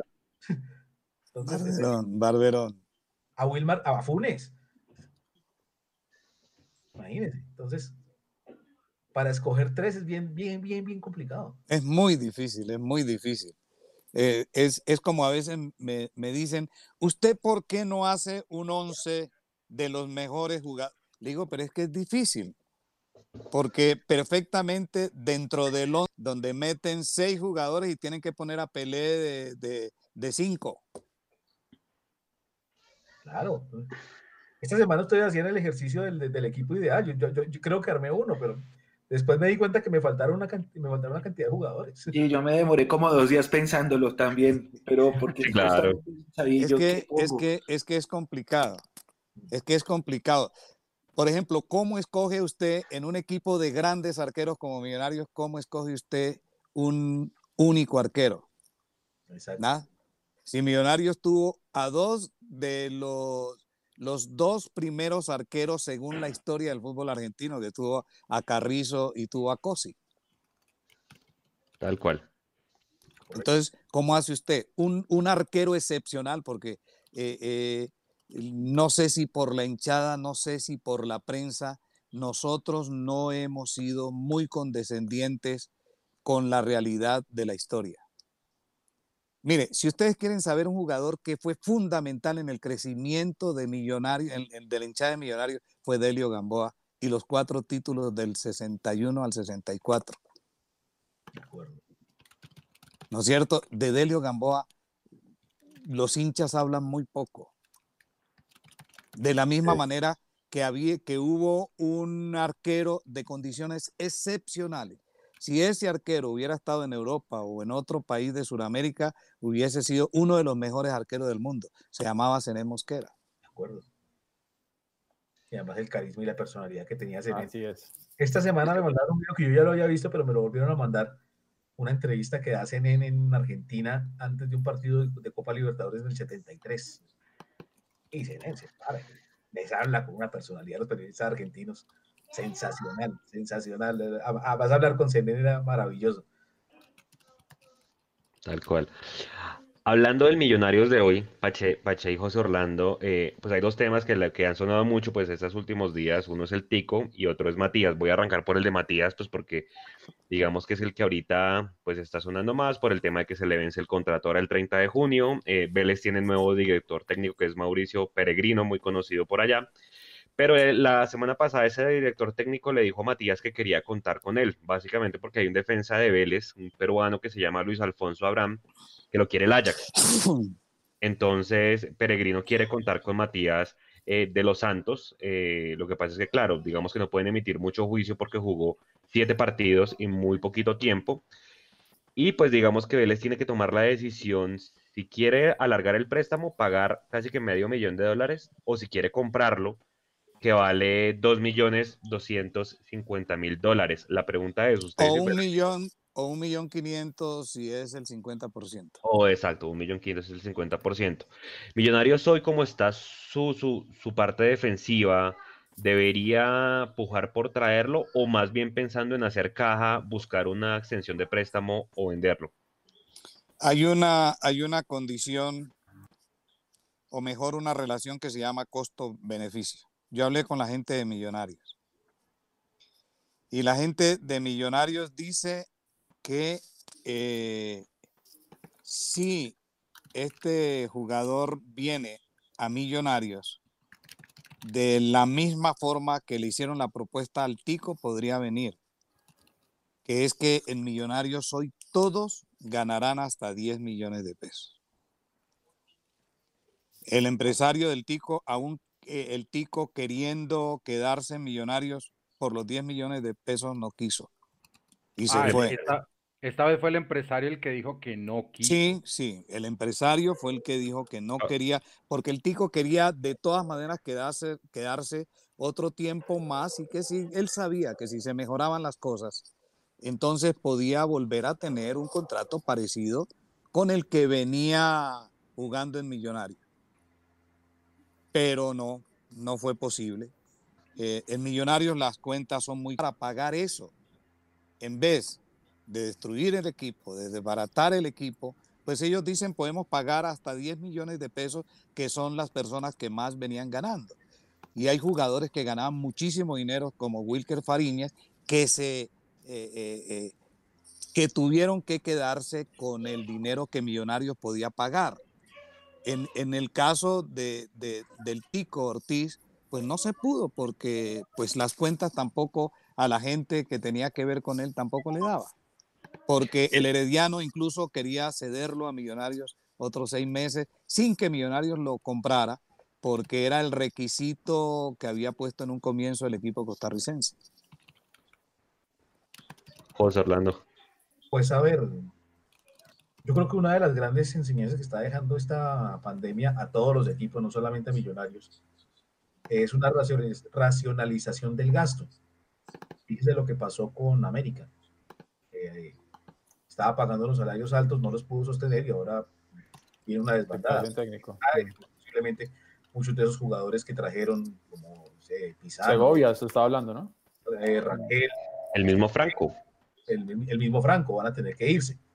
En ese orden de ideas, eh, estoy de acuerdo con Pache en el hecho de, de- de que hay que saber adaptarse a las nuevas circunstancias y que el flujo de caja que, que- que- que- se tenía antes de la pandemia no se va a tener. Yo sí que necesito un defensa central y más de esas características. Pero no creo que haya la posibilidad económica de traerlo. En ese orden de ideas, yo no sé, porque no, es, esa es otra de las tantas cosas que no se ha definido con lo que viene es si se va a volver a abrir el libro de pases. Si se puede hacer caja con Matías, a- tener un alivio económico en Millonarios y con ese dinero traer otro zaguero central que se pueda adaptar a las necesidades de Millonarios, pues yo creo que sería la mejor solución. Y yo me la jugaría por ese lado, ¿sabes, José Orlando? Porque yo hace un tiempo y lo hablábamos y lo discutíamos acá, nosotros tenemos contacto con gente en Buenos Aires que nos, que nos da información de Matías constantemente. Y en una época nosotros lo hablábamos y yo decía que yo quería que Matías volviera. Pero ahora con esta para obligada del fútbol, ¿sí? lo que mencionábamos al principio del programa, que mínimo son seis semanas para que se pongan a punto y ta, ta, ta. Súmele a eso que Matías no viene con continuidad. Mira, necesitaría un refuerzo de un defensa central que pueda llegar, ponerse la camiseta a los guayos y salir a jugar. Claro. Y no terminar de, de, de, recuperar y subirle la curva a Matías, que seguramente se va a ir lo que queda del año tratando de recuperar el nivel. Y sobre todo que no es un hombre, Eduardo, que no es un hombre muy ágil, ¿no? Es un hombre muy rápido. Exactamente. Entonces yo le agregaría a eso la necesidad de plata que tiene Millonarios hoy. Y, y, si, y si lo que dijo el representante de, de Matías esta semana, diciendo que, que, por Matías él se viene para Bogotá, eh, pues hombre, Millonarios ahí es donde tienen que salir esos directivos que sepan de fútbol, que sepan del negocio y que digan, ok, Vélez, usted se quiere quedar con él, perfecto, se lo dejo, pero ya ahí sí con una obligatoriedad para la compra al final del, del, del préstamo y no que se los dejemos nuevamente y nos digan, listo, ahí está, ahí te lo devuelvo y no hicimos nada, ¿sí? Porque es ahí donde yo creo que nos ha faltado. Es que miren nomás el caso de Salazar, eso fue un papelón con San Lorenzo. Entonces, si vamos a dejar que Matías se quede allá, perfecto, pero que desde una vez en negocio se dice, listo, te extiendo el plazo de, de compra, pero de, de, préstamo, perdón, pero te obligo a la compra en seis meses, en un año y punto. Y, y tenemos ya provisionadita esa plata, digo yo. De acuerdo. ¿Cuál? Tal cual. El Tico va para un club de, de Colombia, Pacheco, o va para, va para afuera? Pues cuando se pueda reabrir el aeropuerto, ¿no? Pues no sé, no sé, habría que preguntar, pero hay una cosa, hay una cosa que es muy especial. Los jugadores que vienen a Millonarios se enamoran de la hinchada de Millonarios y se enamoran de Bogotá. Es una cuestión demasiado especial y ese muchacho está enamoradísimo de Millonarios y sobre todo de la hinchada de Millonarios, que es tan afable, ¿no? Que es tan entrañable. Y no sé hasta dónde eh, pudiera este muchacho eh, tener la decisión de irse a otro equipo y quedándose en Colombia, no sé, no sabría. Desde ese punto de vista yo lo veo bien difícil porque él quería quedarse pero jugando en Millonarios pero hay que entender a la, a la directiva de Millonarios desde ese punto de vista también. ¿no? Claro. ¿Y el rumor, el rumor cuál es, Juan? ¿Que se va para Nacional? No, no, pues como decían que, que varios equipos de Colombia lo estaban buscando y pues, eh, digamos, el, el, Tico sabiendo que hasta septiembre se pueden abrir los vuelos, pues casi que se va a quedar dos, tres meses más acá, qué sé yo, quieto, sin poder moverse. Yo no sé tampoco qué, qué, equipo está en sí. capacidad de, de tenerlo, ¿no? En este momento. Si el empresario le está, si el empresario le está poniendo a mover y no le gustó el tope salarial de millonarios de 10 millones, podría recalar perfectamente en cualquier parte. Cualquiera. Sí, sí, sí, sí, sí. Sí, pero usted sabe que a veces el corazón manda. Tal cual, es verdad. José Orlando, ¿cómo le ha ido la cruzada con, con Carolina Cruz y, y los portalibros de cuchillo? Mamita querida. María, yo pensé cuando vi esta foto, yo pensé que era un meme, yo pensé que era un montaje de verdad. Ah, pero, pero yo, Dios santo. Lo pensé, lo, lo, lo, estuve revisando y no, hombre. No, desafortunada la cosa, la, lamentablemente. Y sobre todo, pues para, para, quienes hemos escrito libros, pues de la, la tristeza, ¿no? Pues, y para quienes y para quienes no lo hemos escrito también, José Orlando, un libro, un libro, un libro para mí tiene tal valor. Claro, y, y, y, es más, o sea, por ejemplo, a nuestros, a nuestros amigos que nos están viendo en Mundo Millos, eh, José Orlando escribe, eh, tiene dos, tiene tres libros, si no estoy mal. Cuatro, Cuatro vea, me, me, corrigieron, está Juegue Muchachos, que sí. es los mejores 50 eh, jugadores de todos los tiempos en Colombia, aunque José Orlando ya ha dicho, Pudieron haber sido más, pero pues me estaban apretando de tiempo, así que fueron 50. De hecho eran 70 la lista inicial. Imagínese, eran 70. Pero, pero podemos volver a hacer otro libro, José Orlando, tranquilo. Sí, es, es, es, la idea, quiero sacar Claro. Vamos a ver si se puede. Y también, y también está eh, los mejores técnicos del fútbol colombiano, ahí está también la historia de, del doctor Gabriel Ochoa. A mí me parece que los hinchas de Millonarios, sobre todo nosotros los jóvenes, deberíamos, deberíamos leer la historia de de Gabriel Ochoa y por supuesto hay muchos otros técnicos, pero creo que no hay un técnico tan determinante en el estilo de juego, ojo, no estoy hablando de la idiosincrasia de Millonarios, en el estilo de juego, en la forma de entrenar, en la visión que tenía del fútbol, como, como el maestro Gabriel Ochoa, Gabriel Ochoa Uribe. Los otros dos, uno es, así fuimos al Mundial, ¿cierto, José Orlando? Al Mundial, correcto. Y el otro, el cuarto que se me escapa. En ese de los técnicos, en ese de, de, de, los técnicos, yo creo que le faltaron unos dos o tres nombres a, a José Orlando. 50 también me tocó cortarlo. No, no, venga, venga, venga. No, no por lo definitivo que fue. Yo lo iba a llamar, pero dije no, yo me voy a quedar aquí tranquilito porque él ha tenido unas asesorías y no voy a querer pelear. Pero hay un técnico eh, que vino al Santa Fe en el año 69, fue que vino Tosa en el año 69. Sí, Cambió claro. radicalmente la forma de entrenar en, en Colombia. Correcto, correcto. Fue, Tosa estaba en la lista. Lo que pasa es que me tocó, como me tocó reducir el libro, sí. también la, la idea eran 50 técnicos también. Me tocó reducirlo sí, pero... por, por falta de tiempo y terminamos tomando la decisión de reducir el tema por, uh, eh, por, por, tiempo y dejar um, representantes de todas las escuelas. Cuando decidimos entre Tosa y Vladimir Popovic, eh, nos inclinamos por Popovic porque, pues, porque tuvo títulos en Colombia, pero la, importancia de Tosa, de lo que significó como técnico y lo que significó de la manera de entrenar y de la manera de preparar físicamente a los equipos en Colombia, es un técnico que no, que, que, que no se podía haber dejado por fuera. Rompió, rompió absoluta. Fue un nuevo punto de partida en la forma como se entrenaban los equipos de fútbol en Colombia. Por supuesto.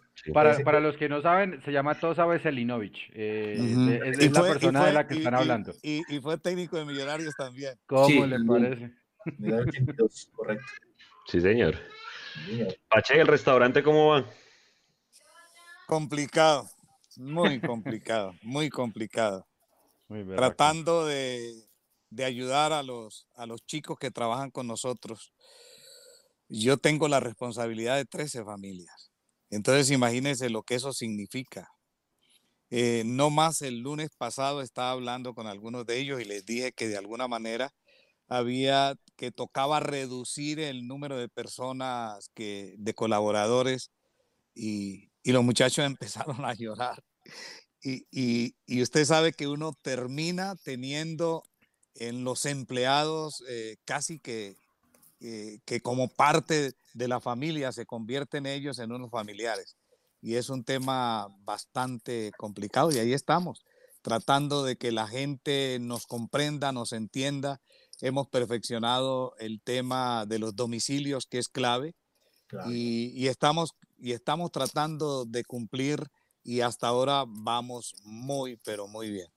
En ese ahí sentido. En, ahí en pantalla estamos precisamente mostrándole a la gente, la gente que no sabe, porque muy, muy, muy poca gente sabía que Pache tenía un restaurante al que yo personalmente he podido ir porque yo trabajo muy cerca al, al, restaurante y cuando me enteré que quedaba ahí a un par de cuadras de mi oficina por el sector de la calle 93 fui de cabeza y, y realmente es delicioso. Entonces, eh, ahí en pantalla ustedes pueden ver la información, también está en el Twitter de y Pache y lo dejaremos. Barato. Eduardo, diga que es, muy exactamente. Barato. Eso mismo fue lo que nosotros hablamos un día que la, tuve la oportunidad de almorzar junto con Pache allá. Es, es, bastante rico. Entonces, la gente que de pronto está enredada trabajando en teletrabajo y a veces no le me ha pasado que usted está trabajando aquí en la casa y no tiene chance de pararse a la cocina a preparar nada, eh, puede pedir el domicilio de, de, Papache y allá le va a llegar unas Vea, yo he comido allá la chuleta bayuna, que es absolutamente espectacular. No, Me comí un ajiaco, un ajiaco que es brutal, el ajiaco es delicioso. Sí, porque y la gente cree que solo, que solo, Eduardo, eh, eh, aclaro, para beneficio de mi negocio, la gente cree que solo es, eh, es, es solo comida de mar eh, que creo que es nuestra base, nuestra gran especialidad, pero tenemos otras especialidades. Hay un plato que es buenísimo, que sí prefiero que usted lo hable porque yo lo probé allá la vez pasada, el famosísimo pusandao. El pusandao, que es un sancocho trifásico. Ah, es una maravilla eso. Ah, me ha hablado mucho de él, no, no, no, no he podido probarlo. Pero yo sí conste, lo pude probar y delicioso. Conste, que conste, José Orlando, que lo he invitado más de una vez, ¿no? Ah, una vez. Y yo, yo, es culpa mía, yo soy el que no ha ido. Nico. El podcast, el podcast.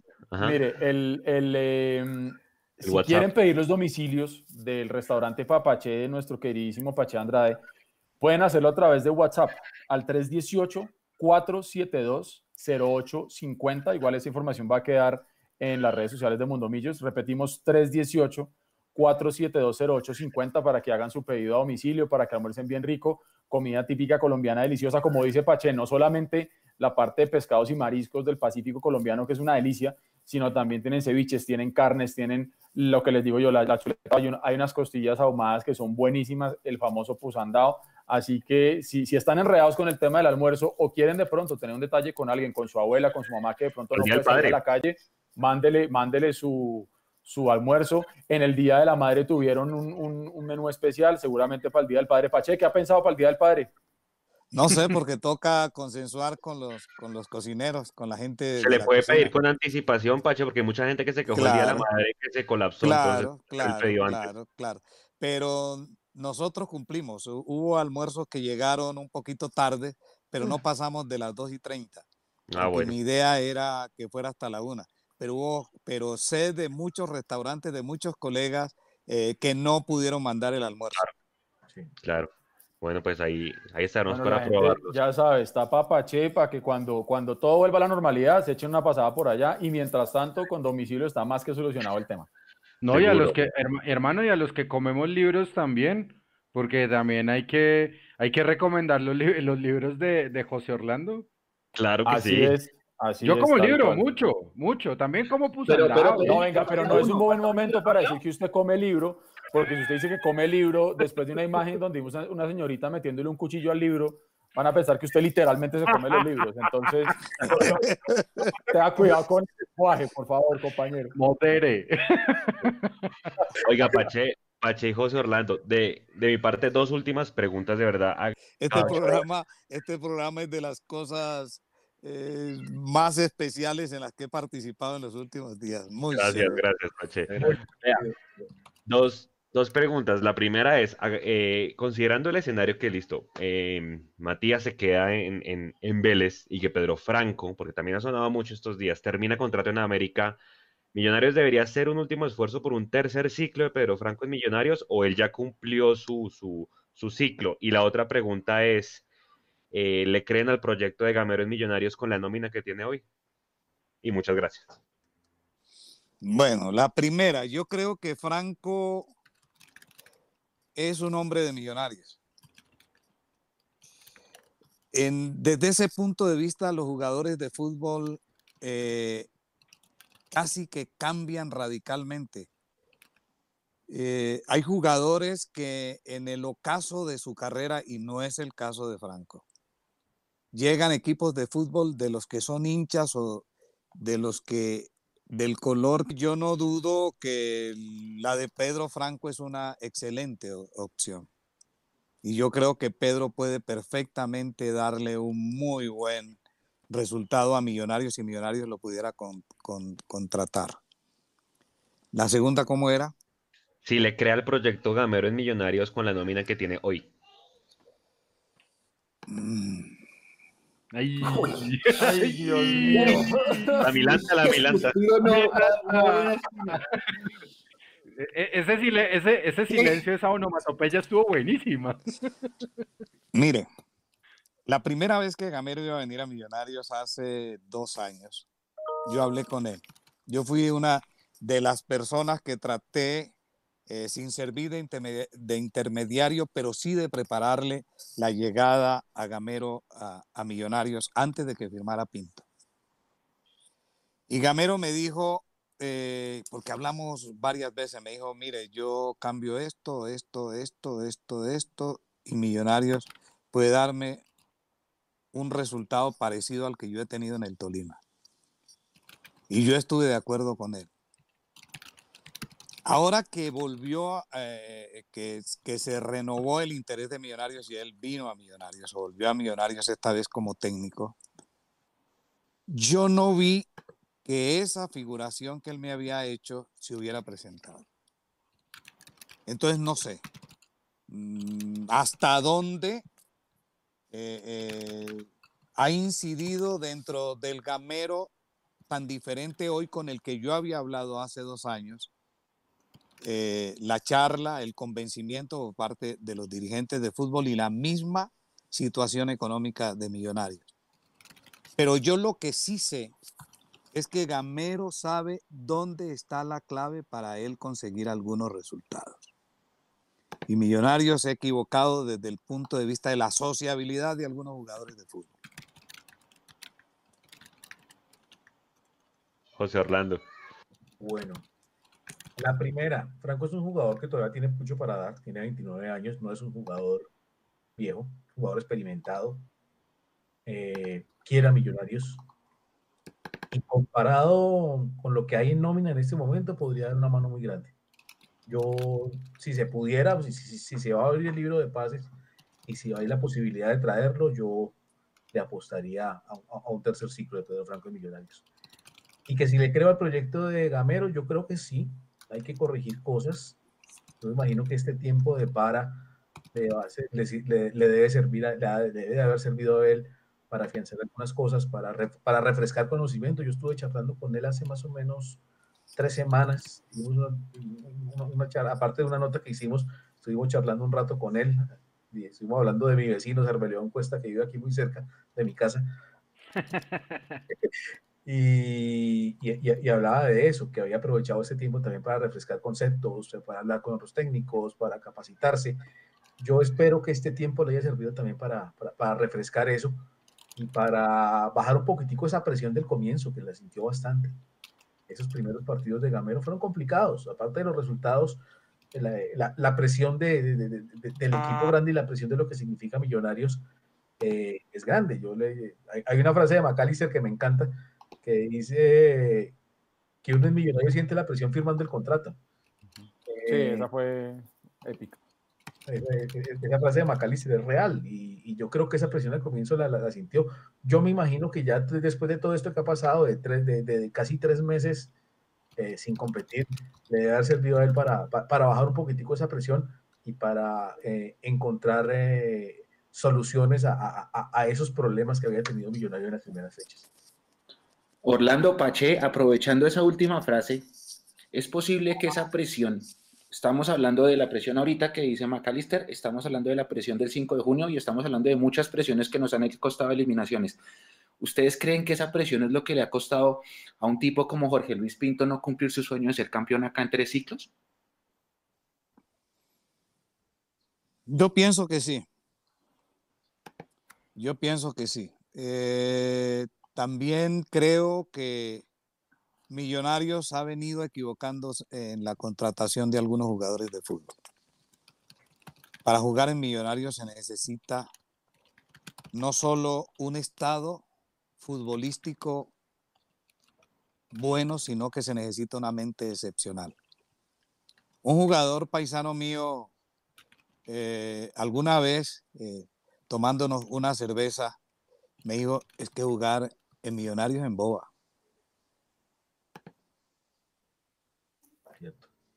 Sí, es que no es, no es, no es para cualquiera. E, esa es la, la, otra pregunta que hacemos de rigor en, en este programa. Si, si, eso que tanto se dice coloquialmente, las camisetas de equipos pesan. La de Millonarios tiene un peso fuerte o no. O sea, para esos jugadores que, que llegan y pisar el campín, ponerse la camiseta de Millonarios, eh, si es un jugador informado y conoce la historia, porque hay muchos que, no, tienen ni idea de, lo que es Millonarios, eh, eso realmente termina afectando en, no poder entregar lo que, tiene para dar o no. Yo, yo, por ejemplo, pongo un tema de aquí, a lo mejor va a ser medio polémico el asunto, Oscar Barreto. Todo el mundo dice que Barreto es un berraco y no ha podido con Millonarios. Pues en la I-Liga sí pudo, en PlayStation. esa vaina. Sombremos técnico Allinas. no, y, precisamente, el que está más feliz con que no venga Matías José Orlando de Ginas. Ese sí le va a ir A ver si le dan A ver si le dan coa.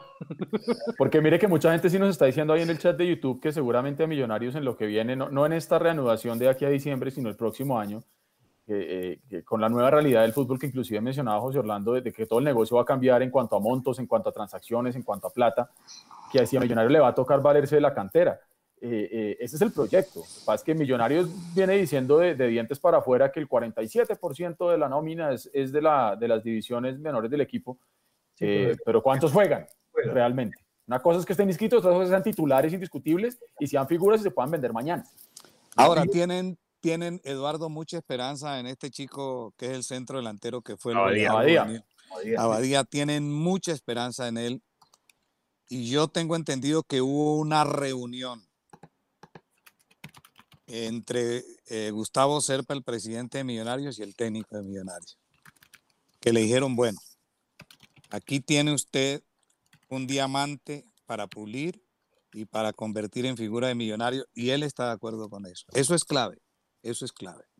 Hay otros jugadores que están también, que vienen de las divisiones inferiores, que aconsejado por la junta directiva del equipo de los millonarios, Gamero ha dicho que quiere trabajarlos también y que los va a poner. Eso también es muy clave.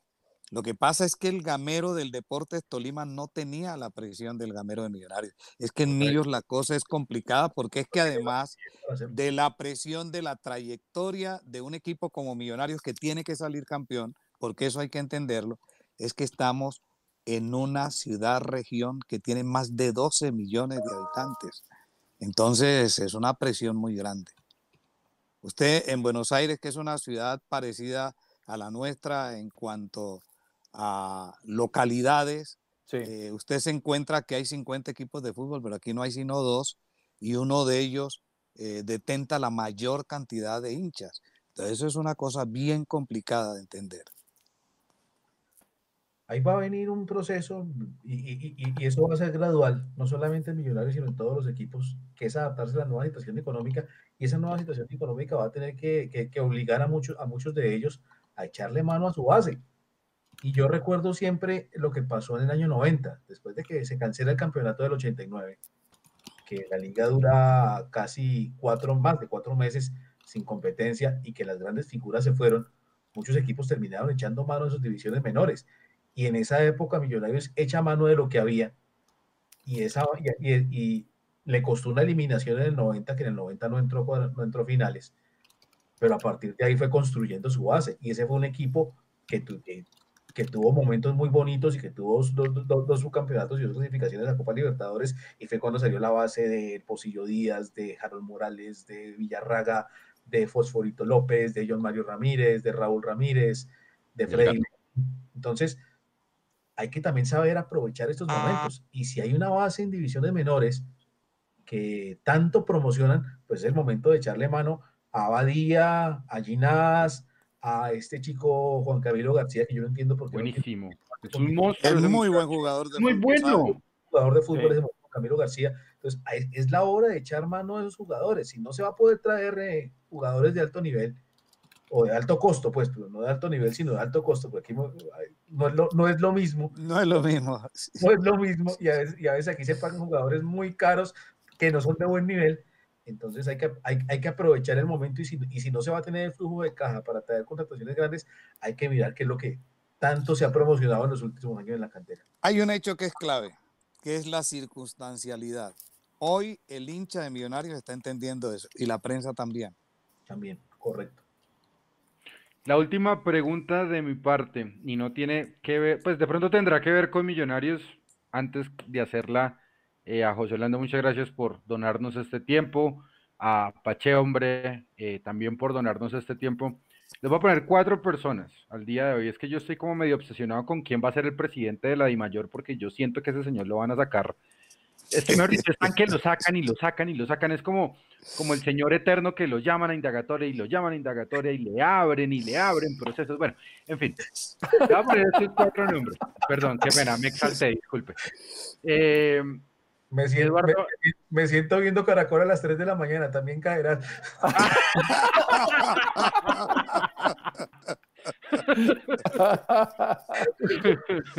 Mi pregunta, la, última, la mía para, para, empezar a despedirnos es, tengo cuatro nombres como, como posibles presidentes de Mayor. Carlos Mario, ¿cuál debería ser el próximo presidente de la Mayor? Muchas gracias. Bueno, yo he hablado, yo he hablado con tres de ellos. Y los tres dicen no estar interesados. Ah, carajo. Gustavo Serpa, Nacho Martán y Eduardo Méndez. En esa pregunta no se la ha hecho a Zuluaga, pero ninguno de los tres referidos quiere ser presidente de la de mayor. Eh, no será que están aspirando, no será que están aspirando a una cosa más, de más, arriba. Un escalón más arriba, quién ah. sabe. Zuluaga siempre ha querido, ¿no? Zuluaga estuvo candidatizado justamente cuando nombraron a, Jorge Enrique. Y es un tipo, y es un tipo muy capaz, ¿sabes? Sí, es eh, eh, eh, yo con él he hablado, incluso compartimos en un en la, universidad en la Universidad de San Buenaventura estuvimos, yo ah. estuve dictando clases en un diplomado allá, en el que había mucha gente, curiosamente, como alumnos vinculados a equidad, y técnicos de divisiones menores, gente de, personal administrativo, eran alumnos en ese, en ese diplomado en el que yo estuve dictando clases. Sí, estuvimos hablando con, el doctor Zuluaga, y es un tipo interesante. Yo creo que de esos cuatro, si, si, ¿quién debería ser? Y además teniendo en cuenta el factor que dice Pache, que ninguno de los otros está interesado, en cambio Zuluaga sí está interesado en el tema. Yo creo que podría ser una buena opción Carlos Zuluaga. Listo. Yo, yo les quiero leer porque tenemos mucha gente conectada en nuestro chat de, de YouTube a quienes les agradecemos conectarse y, también disculpa si no podemos leerlos todos al aire. Hemos sido buena fuente, e, e, Eduardo. Sí, hemos sido buena fuente, ha, habido... Claro que sí, Pache, de hecho la gente está una muy buena, contenta. Una buena, una buena participación. Sí, sí, señor, sí, señor. Mire, aquí hay, aquí hay un, un, comentario. Eh, John David nos dice, saludos señores, buenos invitados. El amor hacia Millonarios fue la herencia de mi padre y me ponía a escuchar los partidos por radio con la narración del Pache Andrade. Eh, por aquí hay otro que nos dice, eh, es una pregunta que les quiero hacer a ustedes dos. Dice eh, Luis Carlos Suárez. Les quiero preguntar a los invitados, ¿por qué en 32 años nunca hemos visto un equipo armado para una Libertadores? Porque la verdad es una gran incógnita en un equipo tan grande. En 32 años, quizás, bueno, el equipo que no llegó a la final por los insucesos frente a Nacional fue de qué año? Ayúdeme con las fechas. 89. 89. Eso quiere decir que sería 31 años. Ese equipo fue hecho para llegar a la final de la Copa Libertadores y yo creo que de la misma manera que Nacional lo fue, justamente, es decir, dejando de lado lo que pasó con Millonarios, Millonarios de haber pasado hubiera sido el campeón de ese torneo. José Orlando, ¿usted qué opina? Yo creo que, bueno, hubo un equipo que fue el del 95, que también cayó en la misma instancia frente al mismo rival, ¿no? Contra Nacional. También con un arbitraje un poquito complicado, sobre todo en, el, partido en, en, Medellín. Ese equipo, pues recuerden que hubo unos problemas internos, termina yéndose una buena parte de los jugadores y termina dirigiéndolo Popovic con, también, tomando la, base de la que hablábamos hace un rato ese equipo de pronto pudo haber peleado si se hubiera mantenido lo que, lo, lo, lo que se había armado a, a, a, comienzo de año, porque ese equipo también fue armado para pelear Libertadores. Recuerden que ese era el equipo que traía la base que hablábamos hace un rato de John Mario, de Fosforito, de, del Muela León. estaba todavía Ronaldo Iguarán y lo reforzaron, trajeron en esa época el Polilla Silva, trajeron a Cancelarich, trajeron a Edson Vieira. Ese yo creo que fue un equipo armado para, para pelear. De ahí en adelante, Millonarios ha cometido muchos errores en la contratación de jugadores. Y, y, esos errores le han costado caro, no solamente en la liga local, que miren la cantidad de tiempo que estuvo Millonarios en salir campeón, 24 años del, del 88 al 2012, sino que obviamente en las, en las, en las participaciones internacionales que tuvo, pues también, también se cometieron errores, no se reforzó bien, no se trajeron jugadores de nivel, y, y, y, ese es básicamente para mí el, el error, no, no pensar en un equipo o bien, bien sea trabajado con tiempo pensando, pensando en objetivos a largo plazo, o bien eh, reforzado de una, de, una manera adecuada para pelear títulos. Pero también ha sido un mal de casi todo el fútbol colombiano. Mire que, mire, mire que las, las, participaciones internacionales, salvo eh, lo del Once Caldas, que fue un milagro, lo del Cúcuta en el 2007, que hubo una inversión muy grande, y el título de, y el, subcampeonato del Cali en el 99, y lo de Nacional, eh, no han sido en los últimos años cosas cosas para destacar en, Libertadores. Ah, y, la, semifinal de Santa Fe en 2013. Pero más allá de eso, no, no, no, no, ninguno de los equipos colombianos se ha armado bien para, para, para pelear Libertadores. Es decir, se han armado para Libertadores, pero lo que no se han armado es bien, porque Junior se ha gastado en tres ah, equipos para pelear la Libertadores, La Plata. Lo de Junior el año pasado, terrible. Mm incluso con un tipo muy capaz como Luis Fernando Suárez, pero, pero, pero, no, no funcionó.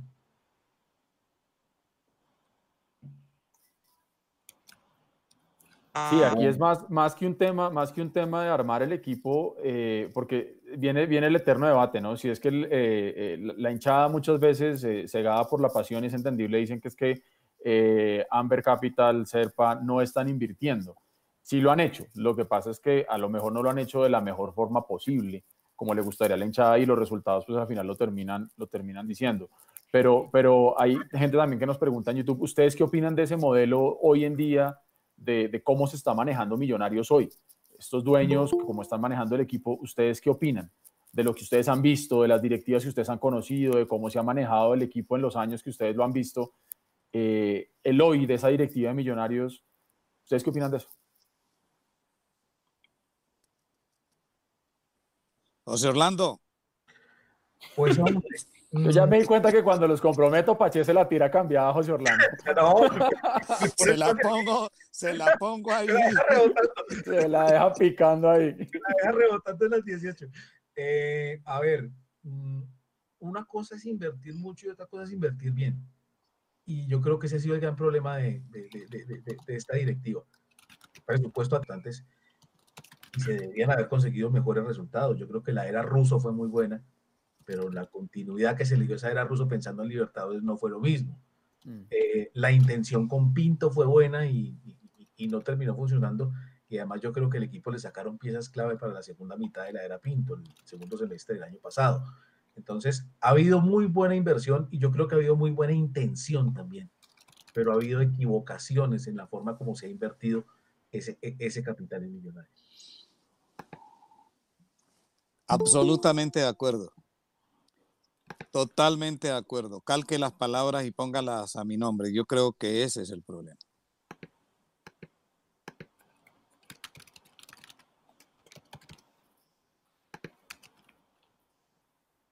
Compañeros, ¿qué más dudas tienen? Bueno, si quiere, si quiere vayamos cerrando ya con, comentarios. Eh, no me vayan a dejar, no me vayan a dejar empezado porque yo tenía una cita a las 9 y la cancelé. No, no, no, no, no, entonces hay que, hay que, si me dieron, sacarle. sígala, sígala tranquilo. Como, dicen, como, dicen los tomadores de trago, O me emborrachan o me dejan como estaba. No, tranquilo, muchachos, aquí estamos, de verdad, con mucho, con mucho afecto, con mucho cariño. ¿Qué más pregunta la gente, Edu, ahí en el chat? Bueno, dice por acá Sebastián, nos falta en Millonarios amor propio, pertenencia, no solo en jugadores, sino también en directivas. Em, la hinchada es un tema aparte y la hinchada ya sabemos que es de, pasiones y de odios, muchas veces estamos divididos, eh, pero es que la hinchada muchas veces le pide a la directiva que sienta y que transmita esa misma pasión que sentimos nosotros por los colores. Y se nos olvida a veces que en el fondo ellos tienen que manejar un negocio pero aquí yo, yo, yo eh, traigo a colación lo que le dijimos al principio del tema de la credibilidad. Si hoy en día usted a mí me dice, como, como cabeza de millonarios, que el proyecto es apostarle a las divisiones inferiores y a que saquemos adelante a los muchachos y que ese sea el capital para, para más adelante, y me lo dicen y me lo demuestran y salen resultados, pues la credibilidad la voy a tener ahí. Pero Millonarios no se ha encargado de que la gente les crea mucho, el, porque también debo entender, muchas veces con la hinchada les toca más es defenderse que proponer, ¿no? Eh, eh, ¿Ustedes creen que, de pronto eso, esa relación que puede existir entre hincha, directiva, que nunca va a ser un matrimonio feliz, ¿sí? Porque siempre van a haber cosas para mejorar.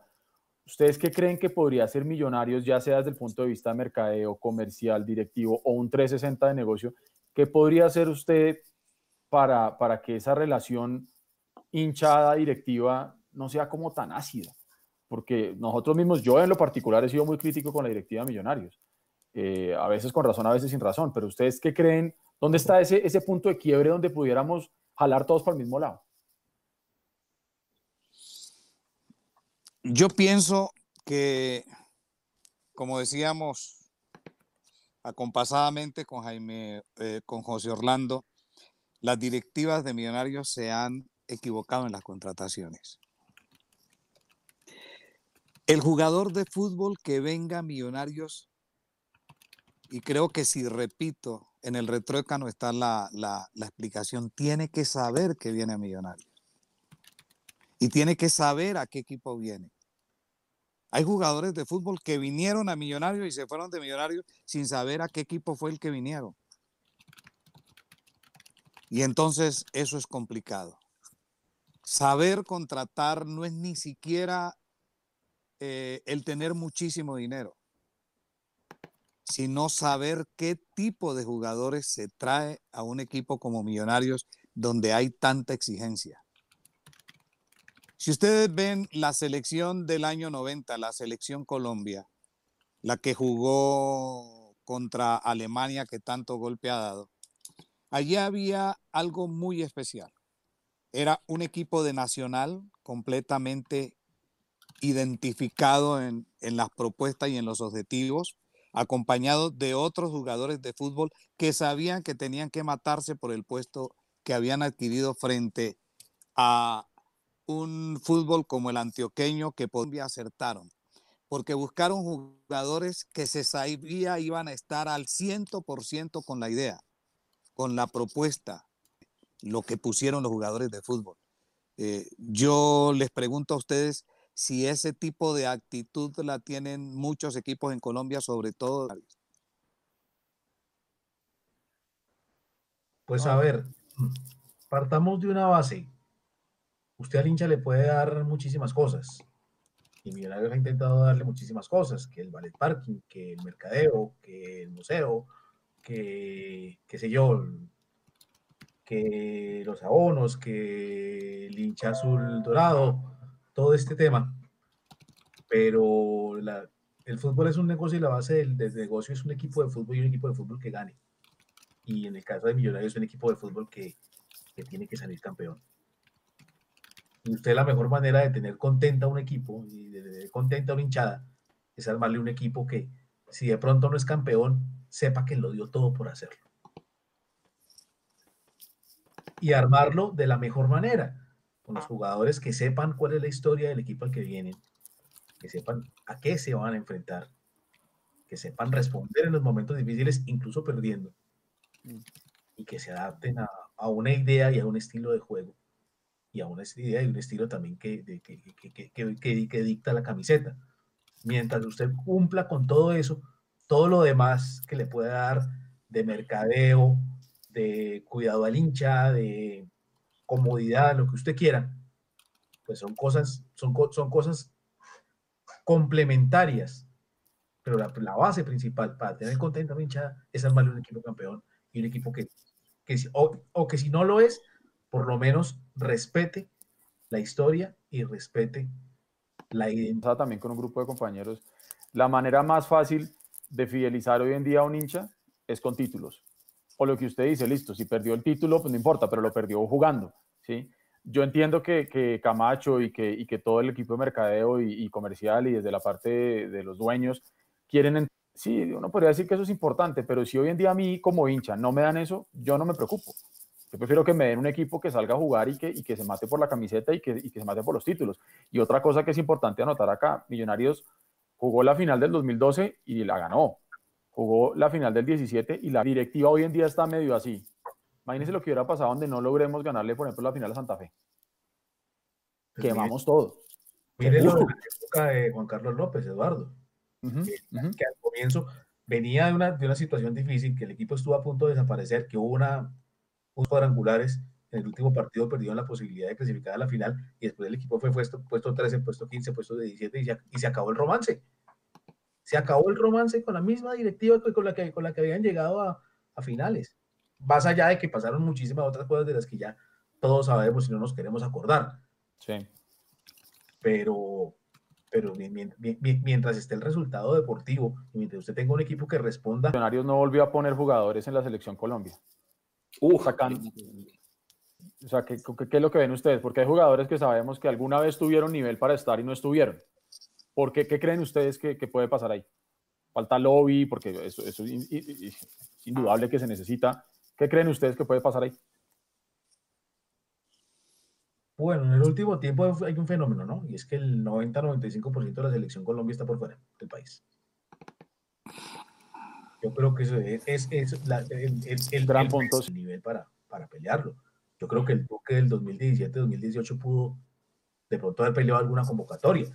Pero pues todo, lamentablemente, para, para, el, para el jugador del medio local, y fíjese que, que, que, uno pensaba que con, eh, con la llegada de Queiroz podía cambiar un poco eso, y, y no ha sido así. El 90-95% de la base de la selección está por fuera. Entonces es cada vez más difícil para el jugador del medio local el equipo que está en el exterior. Eh, es que Millonarios no ha portado bien. Millonarios para mí no ha exportado bien. Además. Los jugadores que han salido eh, han salido precipitadamente. Si usted exporta un muy buen jugador al exterior, que dé muy buenos resultados en el exterior va a estar en la selección, pero eso no es lo que ha pasado con Millonarios. Millonarios ha ido saliendo de unos jugadores más por necesidad de cumplir unos objetivos de carácter económico que por tiene una muy buena base, que al parecer en esta instancia la tiene, tienen que dejar que los jugadores se maduren de alguna manera. Se ha invertido a través de todos los años, pero es que sacar un jugador que a los seis meses, eh, por la intermediación que hay hoy en el fútbol interior, creo que eso hay que revisarlo.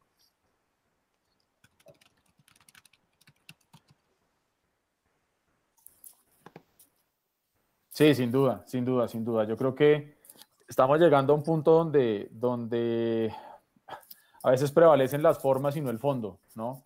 Y, yo creo que Millonarios ha querido como ser, primero siempre posar de políticamente correcto, de querer eh, ser el, el, ejemplo del equipo que vaya un paso adelante en todo ese tema de experiencias de hinchada y el asunto, pero se le está olvidando el, como decimos en ventas, el, core del negocio.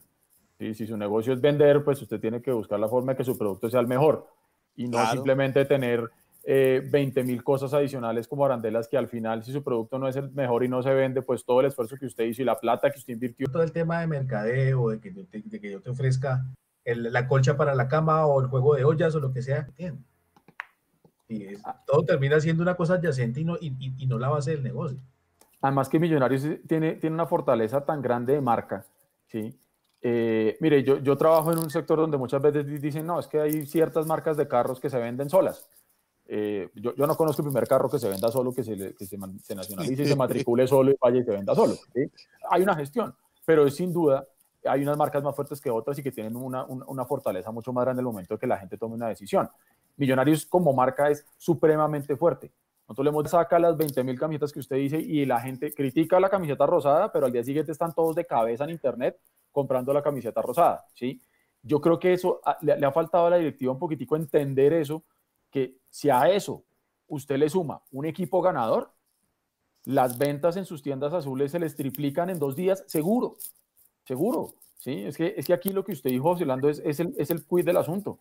Pongo un equipo que gane títulos o que pelee finales o que esté constantemente en Copa Libertadores o Copa Sudamericana y, y jueguen para ganarla y, el resto de cosas se va a venir, casi que se va a dar solo, ¿sí? Y creo que estamos tratando de hacer todo al revés, es yo quiero vender abonos, quiero vender embajador dorado, quiero vender todo eso para tener ingresos, que es perfectamente entendible, ¿sí? Claro. Pero, pero el, el, el, el, lo que realmente importa, el núcleo del negocio en este momento, que es que Millonarios sea un equipo que gane títulos y eso le va a dar plata y le va a dar reconocimiento, no se está trabajando para eso, por lo menos yo no lo veo como hincha. Me hecho, Pero es que eso también, es, eso va, va, de la mano porque, por ejemplo, si usted va a la tienda de River, ¿se acuerda de Educa? Ya fuimos. Cuando usted llega a la, la, tienda de River, primero que todo es un monstruo grandísimo en, en, en, espacio. y, y, bueno, también es la, la, salida del museo. Pero la tienda de River, usted consigue la camiseta ya del jugador que quiera. Sí. De una. ¿Qué, ¿Qué, jugador quiere? ¿Quiere el arquero? Ahí está la camiseta ya con el apellido. Acá nosotros no tenemos eso, pero en gran parte también es porque lo que decía Pache y Orlando, la ausencia de ídolos. Es un equipo de, obreros, pero que no tiene un gran ídolo, así que uno diga, uy, eh, si yo saco una camiseta de este, la gente va y me abarrota la, la compra. No, ¿qué hace la gente? Compra la camisa simplemente atrás con nada y si algo la, la, la, piden marcar ellos algunos, pero no, no tenemos ese, va de la mano. Si usted tiene un equipo ganador, tiene jugadores ganadores y eso también le impacta al mercadeo, ¿no? Es cierto, es cierto, porque si usted, si usted se pone a mirar lo que usted dice, eh, Millonarios le da la opción al, al, al, al cliente al hincha que compra su camiseta de marcarla.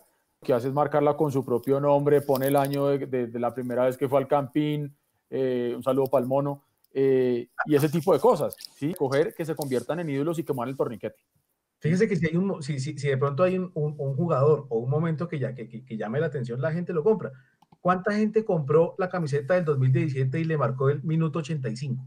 Exactamente, usted, exactamente, eso es tal cual, tal cual, ¿sí? Tal cual. O acuérdese cuando, saca, cuando sacó la edición especial del Dorado, eh, todo el mundo salió a matarse por esa camiseta. ¿Por qué? Porque estamos rememorando una cosa y ahí estamos eh, eh, recurriendo casi que a la nostalgia, ¿no? Es decir, reconocemos que no tenemos nada hoy, pero, pero movamos la cosa con, con algo y revivir nuestra historia. Y yo creo que no nos hemos empeñado en, en que esa historia vuelva a ser lo que tiene que ser. Es que el fútbol, usted está en la obligación de, de, tener que ser dinámico y, y, marcar siempre la parada. Millonarios no puede ser segundo, no puede, y menos 17, desde el punto de vista de tabla de posiciones y desde el punto de vista de manejo de negocio y de, de ser un equipo referente. No lo somos. Hace mucho tiempo dejamos de ser. De acuerdo. Sí, que eso es lo que estaban hablando de cuando, cuando ustedes hablaban de Willington. Yo no alcancé a ver a Willington jugar pero, pero claro, ustedes vieron a Millonarios cuando era el equipo más grande del país, el sitial. Pero creo que también es una estrategia volver allá, ¿no? Por supuesto. De equipo fue cuarto. Y ese cuarto lugar no fue, fue terriblemente mal recibido y Mujica se fue. Y tuvieron que, que, cambiar muchas cosas. En ese momento llegó Pinto la primera vez y al año siguiente el equipo peleó título. En ese momento la exigencia era pelear el título y una campaña mala. Incluso hubo una campaña anterior que, que, fue cuando una de las primeras grandes crisis de Millonarios, que fue la del 82, cuando estuvo Tosa, que el equipo se envejeció y la base del equipo er, er, era mayor y tuvieron que cambiar todo.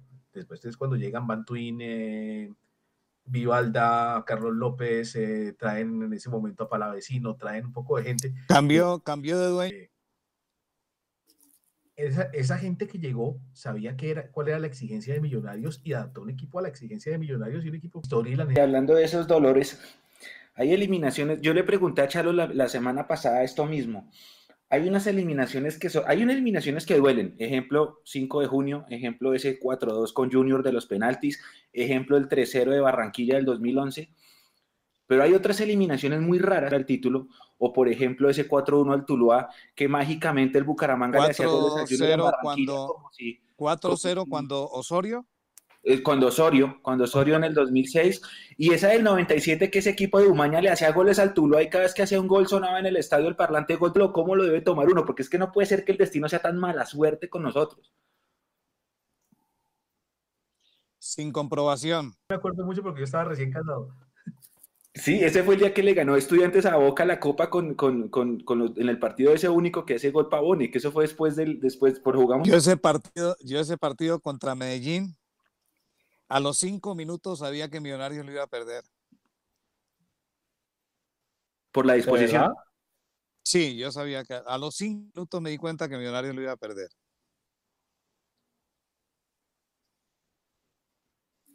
¿Por qué? Sí, sí, sí. Bueno, sí, está bien. Porque, por ejemplo, bueno, hoy, estábamos poniendo el recuerdo del partido del 2007, ese gol de Wilman Conde Jr. al Medellín, que el estadio explotó y, y, fue la primera opción para lo que después fue una desilusión de 15 mil personas que viajaron a Neiva porque el minuto uno Freddy Montero hace gol y el Huila nos elimina y después Huila pierde la final con Nacional. Porque yo me acuerdo que cuando fue ese gol de Wilman Conde Jr., todo el mundo empezó a hacer la similitud con el gol de Wilman Conde Padre a Nacional en el octogonal del 88. Entonces, claro, cuando empezaron a comparar el gol del último minuto de Wilman Conde Padre con el gol del último minuto de Wilman con el primer minuto, gol de Freddy Montero y jugamos muy mal también, que ese es el famoso semana que se llevan el equipo a Girardot, es que para aclimatarlo y salimos, no puede ser. Es que ese, es que ese partido de, de, de Neiva, todos llegamos primero que el equipo a, Neiva. Y uno no entendía que, el profesor... Neiva es una ciudad complicada, complicada. Yo, yo estuve en el partido de, de 2006,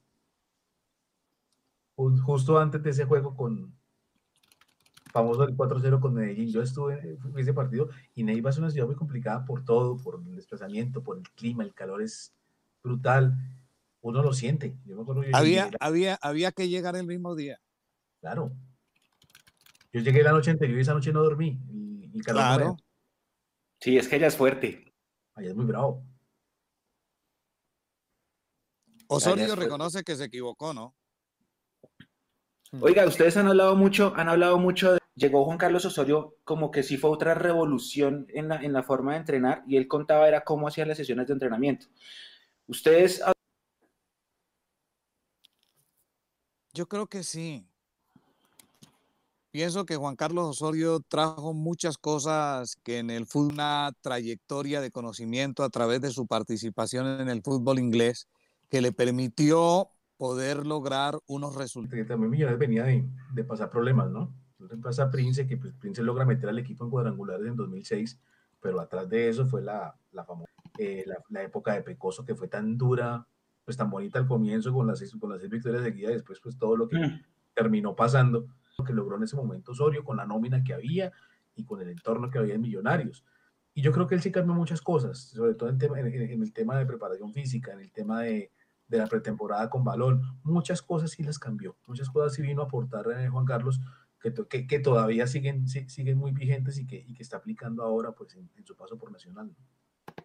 Oigan, Y si si yo- usted ve, y si usted ve la nómina que tenía Millonarios en, cuando Osorio llegó a- al equipo, la verdad que no era una nómina para pelear título como lo hizo Osorio. de, de las evidentes fallas en las contrataciones de Millonarios, sobre todo desde el 95, segundo semestre para acá. Y si, y si yo les pongo y les pregunto cuáles son los tres o cinco jugadores que ustedes dicen, no entiendo cómo pudo llegar a este tipo a Millonarios, ¿qué me dicen? Uy, a ver, ya sabemos quién tiene que contestar primero. Sí, sí. ya Pacheco se dio la palabra implícito.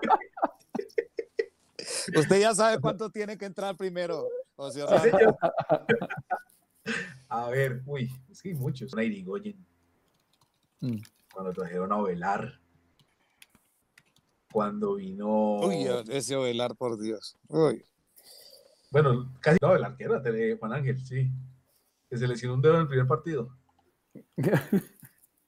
Eh, eso para hablar de eh, cuando vino Ibarrola, cuando trajeron a. Bueno, Osorio tiene una que lo trajo y no lo puso, Sebastián Prediguer, ¿no? Ah, sí. Pero ese, ese después se fue y brilló, ¿no? Después de. de- Todavía, todavía, todavía está jugando en el fútbol argentino. Eh, el combo que trajo Lazarte, ¿te acuerdas? Eh, Hmm. Padre Will, Uy, Tejeda, casos que No, para mí te- ah, el Oh, Tejeda era muy crack. Lo que pasa es que ya estaba era jugador de fútbol. crack. la baña al arquero. Equidad, si mal no recuerdo. Sí. Sí, señor. Uno que vino uno, eh, cuando, cuando trajeron a Marinelli, imagínense. y eso para hablar solo de los extranjeros. porque ¿Cómo se Es llama? que si el nos ha tocado. venezolano nos ha tocado. que jugaba un partido y se lesionaba 10. Eh, ¿Cufati? Cufati. Jacobo Cufati, señor. Sí, que Yo creo, José Orlando, que los muchachos están preguntando es por lo Es que me acordé de este. El, el- el- el- el día, de, el día de, de Alexis Viera, sí. Ese día, sí, señor. Tapó dos penales y tal. aquí nos dicen en el chat Callafa, Gabriel, y, y que no recuerda el otro. por ahí. Sí. De Nilson Santos. Sí, sí, sí, sí, sí. No, y, los, y unos, unos que trajeron en la época. No, no, no. eh, el primer sí, partido sí, y no más. Gracias a Dios yo no tengo la memoria de José Orlando. Ah, Como. Por eso, por eso debe ser que los tiene tan presentes. José Claro, cuando, cuando- cuando hablamos con Federico y a veces que también con, con Nicolás Amper, que es otro que tiene una... Claro, y, y eso, y eso que, reflejo, ¿no? alcanzaron a disfrutar. Y no, y si no, ¿qué sería de la vida, pues? En manos de ustedes traer dos jugadores del que es jugadores, jugadores ya no de re- Lo digo por el caso en su momento de Alexis Zapata y, Ujú. y sensacional. No me comprometa. No, no, no. pe- eh, Es que, es que yo apegue- a, a- veces me pego unas emocionadas y luego llegan esos Sí. muchachos aquí. Esta semana escuchaba a Jorge Luis Pinto hablando de que él pidió a Daniel Muñoz, por ejemplo. Sí. Por ejemplo, que este jugador Ricardo Márquez, el de la Unión, ¿sería un buen, un buen refuerzo? yo personalmente creo que no. Yo estoy un poquito decepcionado. No es un muchacho de buen comportamiento. Además, él ya estuvo en Millonario, ¿no? Sí, él ya estuvo. Sí, ya estuvo. Sí. Pucha, bueno. Espérenme que estamos aquí con, con la gente del chat que nos está diciendo que. Sí, porque Eh, bueno, otro que dice, bueno, ni hablar de Hernán Bollero. ¿De López Batalla? Sí, pues, mal chiste a veces. ¿Cómo se llamaba un ecuatí? Ya lo consigo. Asensio. Que ese, que ese era jugador de selección Ecuador. ¿eh? Claro. Di. Filip también. Asensio sí, a. Asensio le faltó oportunidad porque ese, ese jugaba bien. Asensio era buen jugador. Asensio fue al Mundial de, de Corea-Japón. Jugaba mundial, sí. Claro. sí, a, ese, a ese yo le tenía la fe. pero- Es que- Di Filip. Eh, bueno, en fin. ¿Cómo se llamaba? Bueno, yo Charles Pérez. De Rosario Central, creo. Uy, qué horror. Edison Suárez.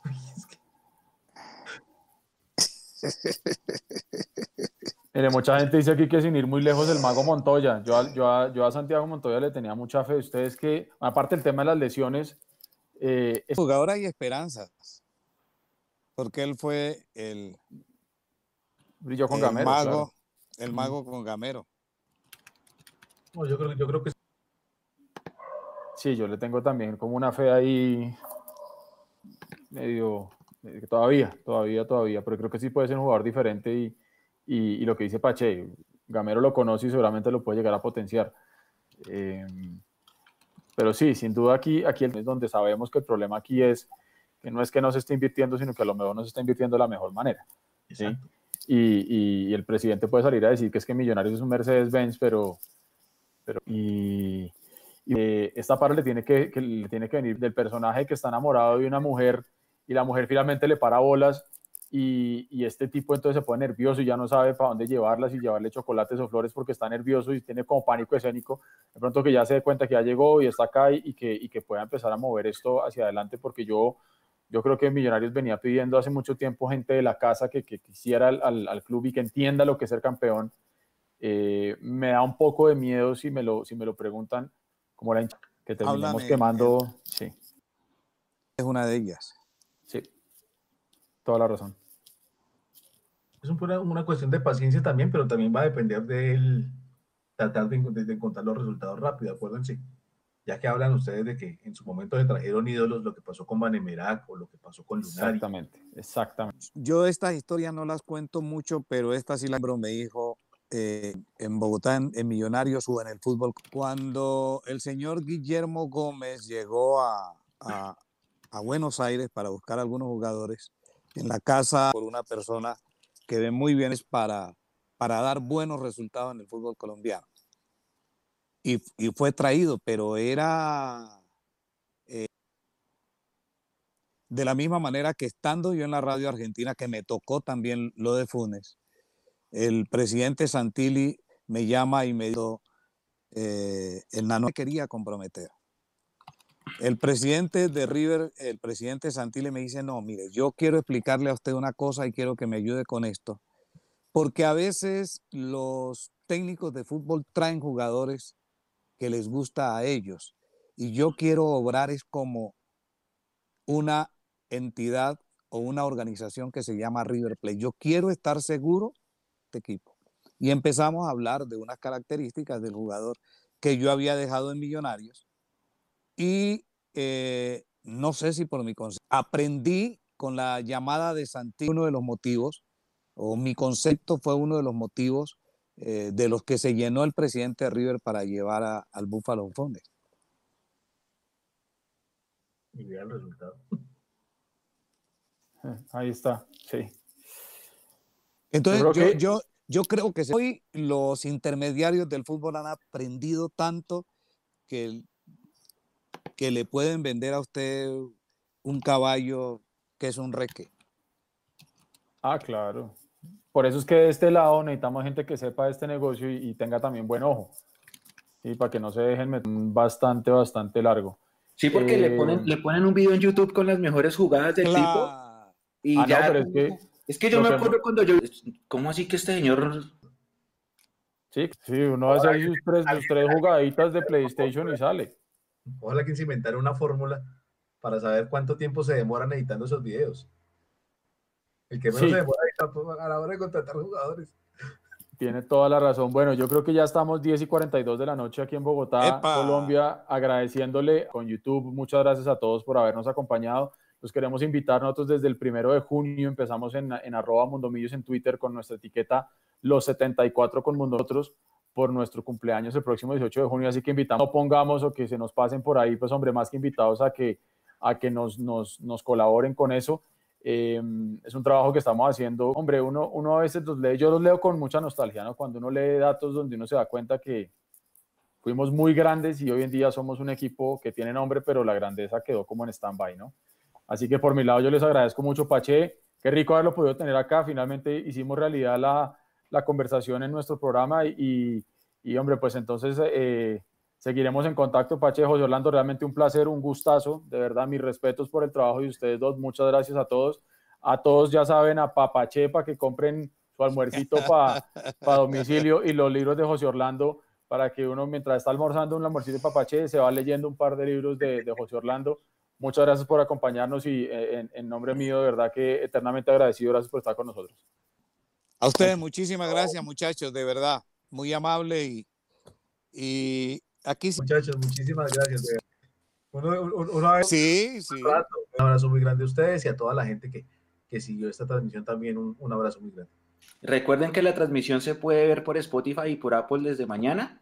Así que si se lo perdieron en YouTube, cuando uno habla más de dos horas y media y ríe y aprende y recuerda lo bonito, lo, lo malo, lo feo, eh, siempre, siempre queda un aprendizaje. De ustedes se aprende siempre bastante. Muchas, muchas gracias en nombre de todo el equipo. Y bueno, queda abierta entonces la invitación para el round 2. Listo, vale. Un abrazo, muchísimas gracias, gracias. a todos.